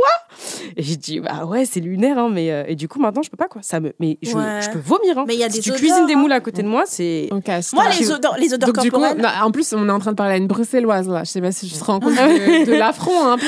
Inès, Mais ça montre extrêmement clairement cette question de l'éducation, c'est que Bah quand ouais. il a parlé de moule, euh, ce qui s'est mis dans, pour toi dans l'odeur et dans ce- cette moule-là, euh, c'est sa haine, Mm. c'est l'humiliation. Ah oui, et c'est tout ça. Mm. Et donc ça s'est cristallisé tellement fort que tu dis c'est génial. Tu dis je peux pas les voir, je peux pas les sentir. C'est lui en fait, c'est sa haine, c'est sa rage, c'est cette honte qui s'est cristallisée. Et c'est en ça que je disais que que cette éducation, euh, on l'a euh, malgré nous sur plein de choses. Sur sur certaines, ça n'a aucun impact sur notre estime, sur notre rapport aux autres, sur quoi que ce soit. Ça nous rappelle juste euh, quand on était petite et qu'on allait à tel endroit et on goûtait tel truc et c'était trop bon. Donc voilà, là on n'a pas forcément d'enjeu sur Ouais. notre construction politique ou notre construction intime au monde. Euh, mais d'autres, au contraire, ça va être euh, tout ce qui est justement tabou, tout ce qui est honteux, tout ce qui Mm. est euh, rabaissant, tout ce qui est de cette condition sale. Et là, ça vient avec une, une insulte. Enfin, il n'y a. Il, ta chatte qui sent la moule ne pourrait n'avoir aucune connotation Ouais, négative, Ouais, mais là ça laisse, c'est une insulte, c'est pour la rabaisser, déclaration d'amour, c'est pour je la. Mais pour c'est le- horrible parce que je me dis, c'est moi ça je que l'ai t'as vécu comme ça et que ça m'a trauma. Mais t'imagines la fille à qui il a dit ça Mhm. Bah ça se trouve c'est. Je Non, mais en plus, ce qui est c'est- intéressant, là, euh, euh, dans le cas de notre auditrice, c'est qu'elle ne dit pas justement que, euh, Ouais, elle dit que, qu'elle a sa, peur. que sa vulve sent mauvais. Tu dis que tu as peur que tes sécrétions vaginales sentent mauvais. Donc, il y a aussi cette question-là de peut-être que tu peux juste faire confiance à ton ou ta partenaire et partir du principe que, enfin, en fait, euh, euh, personne va se forcer, a Oui, priori, envie, ouais. euh, à te faire un cunis si euh, l'odeur euh, le ou la dérange et que il y a aussi cette question là c'est-à-dire de de parce que moi je sais que j'a- j'avais ce type de complexe tu vois où c'est sur les trucs d'épilation de pas être épilé que Ouais. machin et tout et en fait à partir du moment où j'étais avec un gars y compris d'ailleurs par exemple le sexe pendant les règles c'est à partir du moment où j'étais avec un gars qui en avait Où il y a rien une à première carrer personne et je voyais à quel point il en avait rien à carrer que j'étais là ok j'en ai rien à carrer ça change la vie. hein. Ah, moi, les poils, c'était vraiment beaucoup avec des partenaires qui en avaient rien à faire. Et c'est vraiment là où j'ai commencé à complètement arrêter de m'épiler, me raser. C'est euh, quand j'avais des mecs qui sautaient dedans et qui s'en foutaient. Et j'étais là, genre, pourquoi je mets une heure à enlever tout ça alors que quand je l'ai, euh, la personne s'en fout complètement. Mais par rapport aux odeurs, moi, il y a des odeurs, c'est-à-dire les odeurs corporelles, moi, elles m'ont jamais gênée, euh, que ce soit chez des meufs ou chez des mecs. Mais il y a des odeurs spécifiques. Genre, il y a des gens, je déteste comment ils sentent. Mais, mais eux, mais c'est pas parce que ils sentent mauvais de la C'est bite ou machin, c'est leur odeur particulière où je me dis, il y a Ah un ouais truc c'est qui marrant. me bloque chez cette personne et son odeur et j'y arrive pas. Et je pense que c'est c'est personnel et peut-être que ça me rappelle un truc, je sais pas. Mais en tout cas, euh, j'avais couché avec un mec et, euh, et en fait, j'étais tellement yinche de cul, j'avais envie de franchement Qu'elle a baisé le, le nez bouché. Mais quoi. vraiment, je voulais sucer une bite, mais de ouf. Et en fait, je déballe sa bite, en plus qui est belle. Et en fait, l'odeur, j'étais là, genre, ça puait pas du tout. Mais j'étais là, genre. Et donc, j'ai fait un aller-retour dans la gorge et c'est tout. Et je me suis dit. et je me suis dit. Quel gâchis Mais quel gâchis, moi qui avais envie de sucer une bite. c'est pas souvent que tu dis ça en plus. Ah, bah, ah non, franchement, je parle souvent de mon envie de sucer une bite. Mais pour, pour répondre à. euh, pour répondre à cette personne anonyme, euh, je comprends en fait cette appréhension de se dire il y a quelqu'un qui va être entre mes jambes, c'est quand même très intime, de mettre la Ah, tête à l'intérieur. Euh, qu'est-ce que ça va sentir, etc. Euh, moi, j'ai réussi assez. bon, moi, je suis connue dans ce podcast pour m'asseoir sur les visages, donc je suis pas la plus timide par rapport à ça. Mais en fait, chez moi, il y a un espèce de aussi de truc où euh, où, où- où- où j'ai la haine contre les hommes. en fait. Et en fait, leur imp... Elle veut les leur- étouffer avec ses fesses. et quand ils me disent, et comme ils me disent, tu peux t'asseoir sur mon visage, je le fais vraiment parce que en fait, il y a un espèce de truc où, où où je suis là genre bah tiens, tu vois, pour tout ce que tu me fais subir. J'ai- pas l'impression que ce soit son profil. euh, à notre Ouais, non, non, non, je pense qu'elle veut juste se faire bouffer la chatte. En doute, elle est en train de nous expliquer qu'elle est en train de buter les gens. Non, Mais mais dites- en plus, tu peux y aller progressivement. Mais oui, euh, en fait, euh. justement, tu peux te dire, ok, j'attends. Elle est dans la violence. Mais même, J'adore, vous êtes là genre vas-y progressivement, et je suis là genre non, moi après, vais. non, moi je dis pas non plus vas-y progressivement. Genre, vas-y. après, je pense que ça dépend te combien de temps tu t'es avec ta, per- avec ta personne. Parce que moi, je pense que si ça fait deux ans que je suis avec un mec machin, j'oserais plus facilement lui dire, euh, genre limite mettre euh, mon, do- mon doigt et, et lui dire, est-ce que ma chatte elle pue, tu vois? oui, ça dépend aussi C'est une de- question. Ouais, par contre. ça peut être aussi un de- moment marrant de genre, est-ce que tu trouves que mon odeur elle est normale? Moi je trouve ça beaucoup plus Enfin, mais moi, je fais des wild que ce que je dis hein. de, de faire ça et dire ah, vas-y ma chatte elle sent comment? Je serais incapable. Parce ça. qu'Elvire, Oui, elle a avec dit ça un en mec mode avec on qui est posé à depuis deux table ans. et tu vois. Avec quelqu'un avec qui t'es depuis deux ans, Ah, tu je sais pourrais pas, lui poser la question. Franchement, euh, si, hein, moi je pourrais grave. Bah, après, c'est entre meufs, c'est encore moins gênant, je trouve. Je sais pas. tu Ah, demandes à ouais. ta meilleure pote. Ouais, franchement, carré. Mais en fait, moi, je me dis que les hommes, euh, enfin, si c'est un homme, ton partenaire, il se soucie tellement peu de notre confort que moi, en fait, j'ai eu- je m'en foutais de, du fait qu'il va trouver que ça sent mauvais parce qu'en fait, je me dis, bah, lui, euh, il y, a plein de mecs qui m'ont baisé, qui se sont endormis juste après. Il y a plein de mecs qui m'ont martelé comme des marteaux-piqueurs. Alors, c'est pas l'odeur de ma chatte euh, qui va leur. Franchement. Naya euh, veut que se venger en ah, fait. non, mais c'est de- Naya, Naya, elle est En fait, il faut cultiver un esprit de vengeance et après, tu mets, tu mets la chatte dans le, dans le visage, quoi. Mais franchement, c'est c'est facile après. c'est Faut le mettre en- faut le mettre en intro du podcast, de vengeance. Voilà, j'espère qu'il y a eu beaucoup, beaucoup de, euh, de. Il y a eu Inae qui était là, genre, elle, elle, elle est le, le côté olfactif de la jeunesse. T'as eu Elvire qui était douce, ou bien sans mes doigts et tout. T'as eu beaucoup de, de, de, de, de, perceptions différentes et de conseils différents. Ouais, il Donc j'espère que tu et prendras essayer, et puis, ouais. celui, j'espère que tu prendras le mien en disant putain, je me suis assise sur son visage direct et c'est vrai que ça fait du bien. J'espère que tu nous enverras un vocal pour nous dire ça. Mais euh, n'hésite pas à nous tenir au courant euh, de la suite des événements. Est-ce qu'on oui. peut envoyer une dernière petite douceur à cette personne? Oui, vas-y, je t'en prie. Euh, C'était juste pour envoyer beaucoup de force et d'énergie parce que ça a l'air Mhm. d'être une période pas forcément facile. Et euh, bravo de chercher de l'aide et bravo de mettre plein de choses dans ta vie pour euh, dépasser ces attaques de panique et cette agoraphobie qui sont peut-être euh, un ou deux des symptômes de plein d'autres choses derrière. Ouais. Donc euh, on t'envoie euh, beaucoup, beaucoup d'énergie et de soutien. Oh là là, quelle Exactement. douceur. Bah, je suis agoraphobe aussi, donc je sais ce que c'est. On est contente de pouvoir te. Et euh, du coup, on t'apporte beaucoup de, de force. On espère que tu vas y arriver. Et, euh, et on espère que tu, tu, tu vas pouvoir parler à ton compagnon et, euh, et aussi déconstruire cette perception de l'odeur de ta chatte euh, qui est peut-être hyper construite et qu'en fait, bah, ça sent la rose. C'est ce que j'allais dire. Donc, on espère que tu y arriveras. N'hésite pas à nous tenir au courant. Nous, on va passer au second vocal. C'est celui de Virginie. Coucou Hotline, donc je vous écoute depuis quelques temps. Euh, J'ai découvert ce podcast euh, vraiment par hasard et je vous adore. Euh, par contre, donc moi c'est Virginie, 42 ans et parfois je comprends pas du tout ce que vous dites. Donc les mots comme euh, Ken, j'ai appris que ça voulait dire coucher, je ne savais pas du tout. Euh, donc c'est bien, vous m'apprenez des trucs de Jones, c'est super. Donc euh, voilà. Donc euh, j'essaye de rattraper mon retard parce que ça fait pas si longtemps que ça, ça fait à peu près un mois que que je vous ai découvert.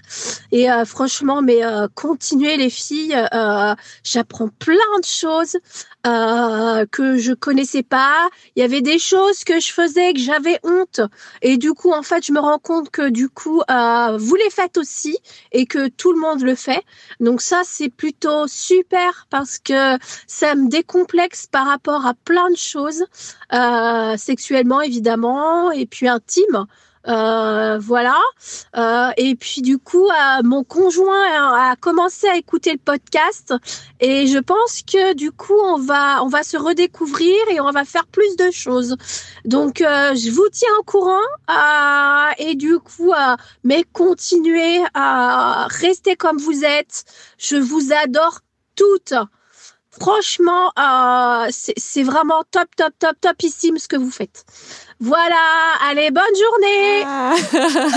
Merci Merci, Virginie, mais je pense quel qu'on peut faire une message hola dans le studio. pour Ah ouais, Virginie. non, mais là. Ouais.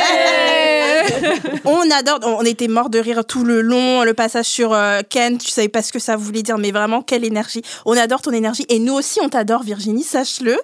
Euh, bah écoute, ça nous fait hyper plaisir d'entendre qu'on apprend des mots. Et c'est vrai que Ken, pour moi, c'était une base. Bah, le livre de Rosa, ça s'appelle Les mecs que je veux Ken et son podcast bah ouais. Donc, on pensait que c'était une. Et fr- franchement, c'est vrai qu'on dit des mots parfois qui nous sommes Ouais, qui sais. semblent genre basiques, mais c'est vrai qu'en fait, euh, il y a des personnes qui peuvent ne pas savoir ce que ça veut dire.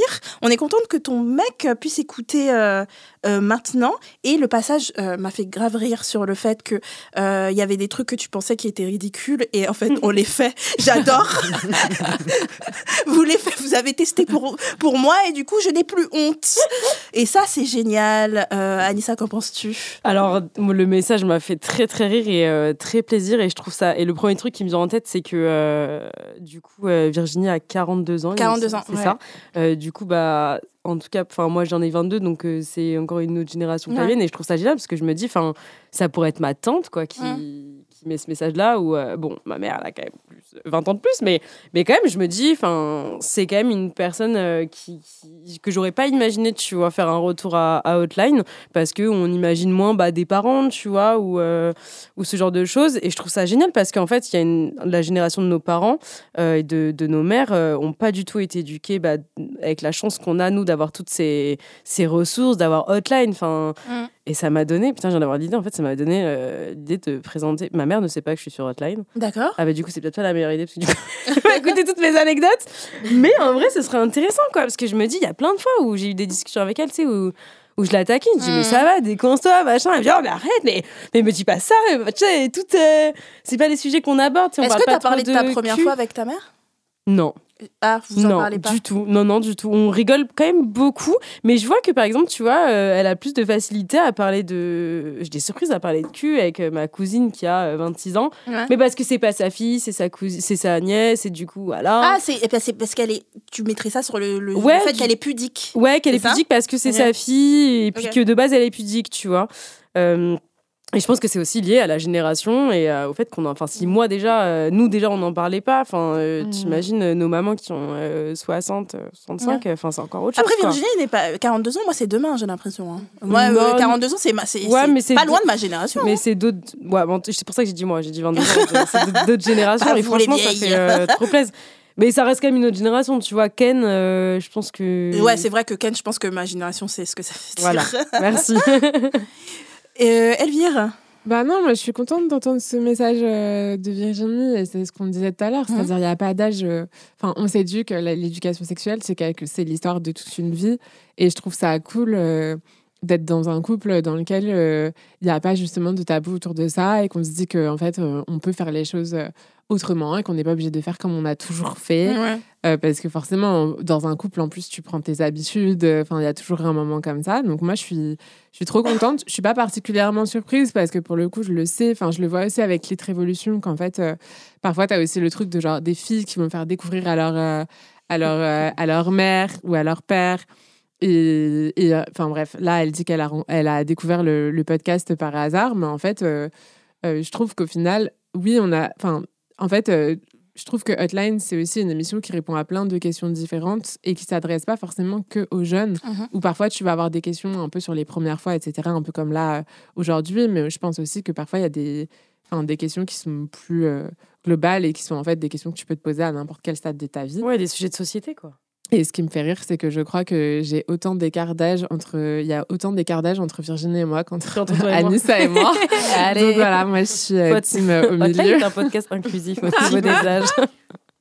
Ouais. La doyenne. Euh, Inae, qu'en as-tu pensé? Euh, j'ai trouvé ça très joli Ouais. et euh, j'ai aimé vous voir euh, rire aussi. C'est toujours joli quand on, quand on fait ces métiers d'avoir des retours. Je pense que c'est super fort de pouvoir avoir ce dialogue et que ça fait toujours du bien d'entendre ce que vous en pensez et comment les choses vous touchent. Parce que là, vous voyez pas, mais on est dans un sous-sol avec des lumières au plafond devant des, devant des micros et il n'y a pas du tout de gens autour qui participent ou qui trouvent que c'est sympa ou quoi que ce soit. Ouais. c'est toujours super. Et moi, ça m'a fait penser à, un- à une réalité qu'on peut vivre dans, euh, dans l'association, dans En Avant Toute, qui est que initialement, on pensait euh, vraiment parler aux plus jeunes parce que c'était un besoin. Mhm. Donc, euh, nous, on répondait à un besoin qui était de s'adresser aux moins de 25 ans. Et en fait, très vite, on a vu que ça parlait à plein d'autres gens. Et, euh, et l'année dernière, par exemple, sur le chat, euh, donc sur le chat commencem.fr, la personne qui vivait des violences la plus jeune qui est venue, c'est une jeune fille de 11 ans. Et la plus âgée, elle avait 73 ans. Oh Et elles, a- elles ont eu toutes les deux, et toutes les femmes entre, parce qu'il y a eu près de 6000 chats euh, l'année dernière, besoin de cet outil-là qu'on avait pensé euh, presque pour aucune des deux au final, puisqu'on Ouais. visait plutôt euh, les 16-25 euh, initialement. Et donc c'est beau. Ouais. De voir qu'on a les usages initiaux qu'on a en tête, et puis au final, c'est vous qui vous en emparez, et c'est vous qui en faites ce que ça devient, et, et c'est à ça qu'on sert aussi. Lancer, Ouais. lancer des trucs pour que vous en fassiez ce que vous voulez. Merci.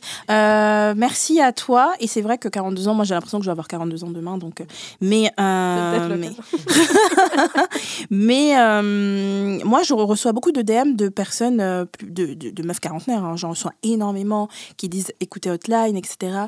Qui ont une perception du sexe encore différente de moi qui suis trentenaire. Euh, parce que déjà ils, ont, ils avaient des parents plus âgés du coup et que c'est encore une plus ancienne génération que Mhm. celle de ma mère. Et donc, qui sont hyper soulagés d'avoir un discours euh, bah, libéré euh, Mhm. sur la sexualité, parce que eux, encore moins, je pense, peuvent en- pouvaient encore moins en parler à leurs parents, parce que c'est déjà encore une, une génération encore supérieure. Donc, euh, déjà, moi, je n'en parlais pas, je me suis éduquée avec les séries, les trucs comme ça et tout. Et déjà, moi, vous parlez tous les jours, moi, ça, ça, ça, ça me fait du bien quand on parle de Ouais. sexe, quand Bah, on ça parle des quand règles des- des- au quand on parle de, bah oui, ça me fait du bien d'entendre le discours d'Anissa qui a 22 ans ou euh, le discours de quelqu'un qui a le même âge que moi, Elvire, euh, sur notre euh, sur euh, le. Pourquoi tu rigoles Parce qu'elle dit, elle est plus vieille que toi, elle a Non, mais pas du toi. tout. Non, non, c'est juste que ça, ça me fait. Mais c'est vraiment une aparté parce que, genre, vraiment, la plupart de mes fréquentations, euh, que ce soit amoureusement ou amicalement, ont euh, entre. Bah, 29 et 35. Et à chaque fois que je parle avec Naya, j'ai l'impression d'avoir 15 ans. Genre, en mode, t'es Anisha, Mais mon petit 15 bichon ans. de machin. As Non, non, 15 non, ans. à 15 ans, j'étais hétéro, avec- donc non, me ramène pas à née 15 ans. avec Internet, ok Oui, c'est vrai. Bah oui, t'es un un petit Je suis pas chat. une dinosaure. Mais Genre, t'as pas, tu sais même pas ce que c'est l'icos. Ouais, je sais pas. Bah voilà, bah, tu sais pas ce que c'est l'icos, c'est un bébé. Mais Mais je te jure, euh, euh, Anissa, en fait, là, fais-moi confiance et c'est bien que ce soit enregistré. C'est bien que ce soit enregistré parce que on aura une trace. Non, Merde. Bon, bah, c'est bon, enregistré. je t'en fais tous les jours des déclarations d'amour. mais, euh, mais que quand tu auras la trentaine, tu te rendras compte que à cet âge-là, tu étais jeune. Ah, mais moi, je dis pas que je tu suis pas jeune. Mais, Mais mais, je dis que pas, j'ai pas dans, 15 pas ans dans non le sens plus, quoi. condescendant, genre en mode Ah, t'es jeune, je pas du tout, je me permettrai jamais. Évidemment. Mais moi, je, je me vois moi à 22 ans et je me rends compte Mais c'est encore une autre à quel point je mais- suis une autre personne. c'est Mais fou. heureusement, j'ai pas envie d'être la même à 30 ans, ça va pas quoi? Mais moi, je suis jalouse parce que en revanche, à 22 ans, j'étais pas aussi chambée qu'Anissa, tu vois. Genre, les- Oui, les, ça, nouvelles générations, vous êtes aussi la génération un peu post-MeToo, c'est-à-dire Ouais. que genre, votre éducation sexuelle, elle s'est faite post-MeToo. Et je Ouais. suis là, mais moi, Ça mon seul euh, intérêt, tu vois, à cet âge-là, c'était genre les mecs. Moi, c'était le marché de Saint-Denis. J'allais tout le temps au marché de Saint-Denis pour acheter des, euh, des, des pâtes Bah déjà, et tout. bah euh. déjà c'était une meilleure activité que moi. moi, c'était genre, qu'est-ce que je réponds à ce texte? Ah ouais? Putain, ok. C'était l'enfer. Ah mais oui, mais j'étais dans un autre délire. euh, Franchement, j'étais pas là. C'est fou. hein. Et je sais pas si la moi d'aujourd'hui aimerait la moi de 22 ans. Je n- s'entendrait bien avec. Parce que j'étais pas du tout politisée. J'étais pas comme toi, Anissa. Ouais, alors que moi, j'étais pas du une, tout euh, politisée. Enfin, j'étais obligatoirement politisée parce que en tant que meuf noire, tu te reçois des trucs qui fait que en fait, euh, ça se fait automatiquement. En fait, ta perception des choses parce que c'est les gens comment ils te perçoivent toi. Mais euh, mais déjà, il y avait pas Internet ne parlait pas de politique euh, comme Twitter Mm. le, faisait- le fait aujourd'hui. Oui, c'est pas aussi Du coup, en gros, tu n'avais pas des discours qui pouvaient te déconstruire, etc. Donc, j'étais euh, totalement dans, dans autre chose. Quoi. Bref, ça nous fait plaisir, Virginie. N'hésite pas à nous laisser un autre vocal, ce sera avec plaisir parce que Ah ouais, vraiment, n'hésite pas. franchement, c'est délicieux. Rayon de soleil. C'était ouais, rayon de soleil. une bonne dose d'énergie là. On termine cet épisode qui était fort instructif. Franchement, c'était génial de parler de, choses sérieuses de temps en temps, ça fait du bien. Et on termine toujours euh, en rappelant qu'Hotline, c'est un podcast original Spotify, produit par Spotify en association avec Nouvelles Écoutes, animé par moi-même Naya Ali en compagnie aujourd'hui Dinae, Anissa et Elvire. Merci pour vos messages vocaux et vos appels. N'hésitez pas pour les autistes qui veulent échanger avec nous. Notre numéro c'est le 07 88 05 64 84. Merci encore Inae d'avoir été présente avec, Avec nous. plaisir. Euh, comme on dit, jamais 203. Ah, Ouais. donc, À très bientôt. Merci pour à vous Virginie, hein, tous quand tu veux. pour votre écoute et merci euh, d'être de plus en plus nombreux à écouter ce podcast. On se fait des bisous. Bye. Bisous.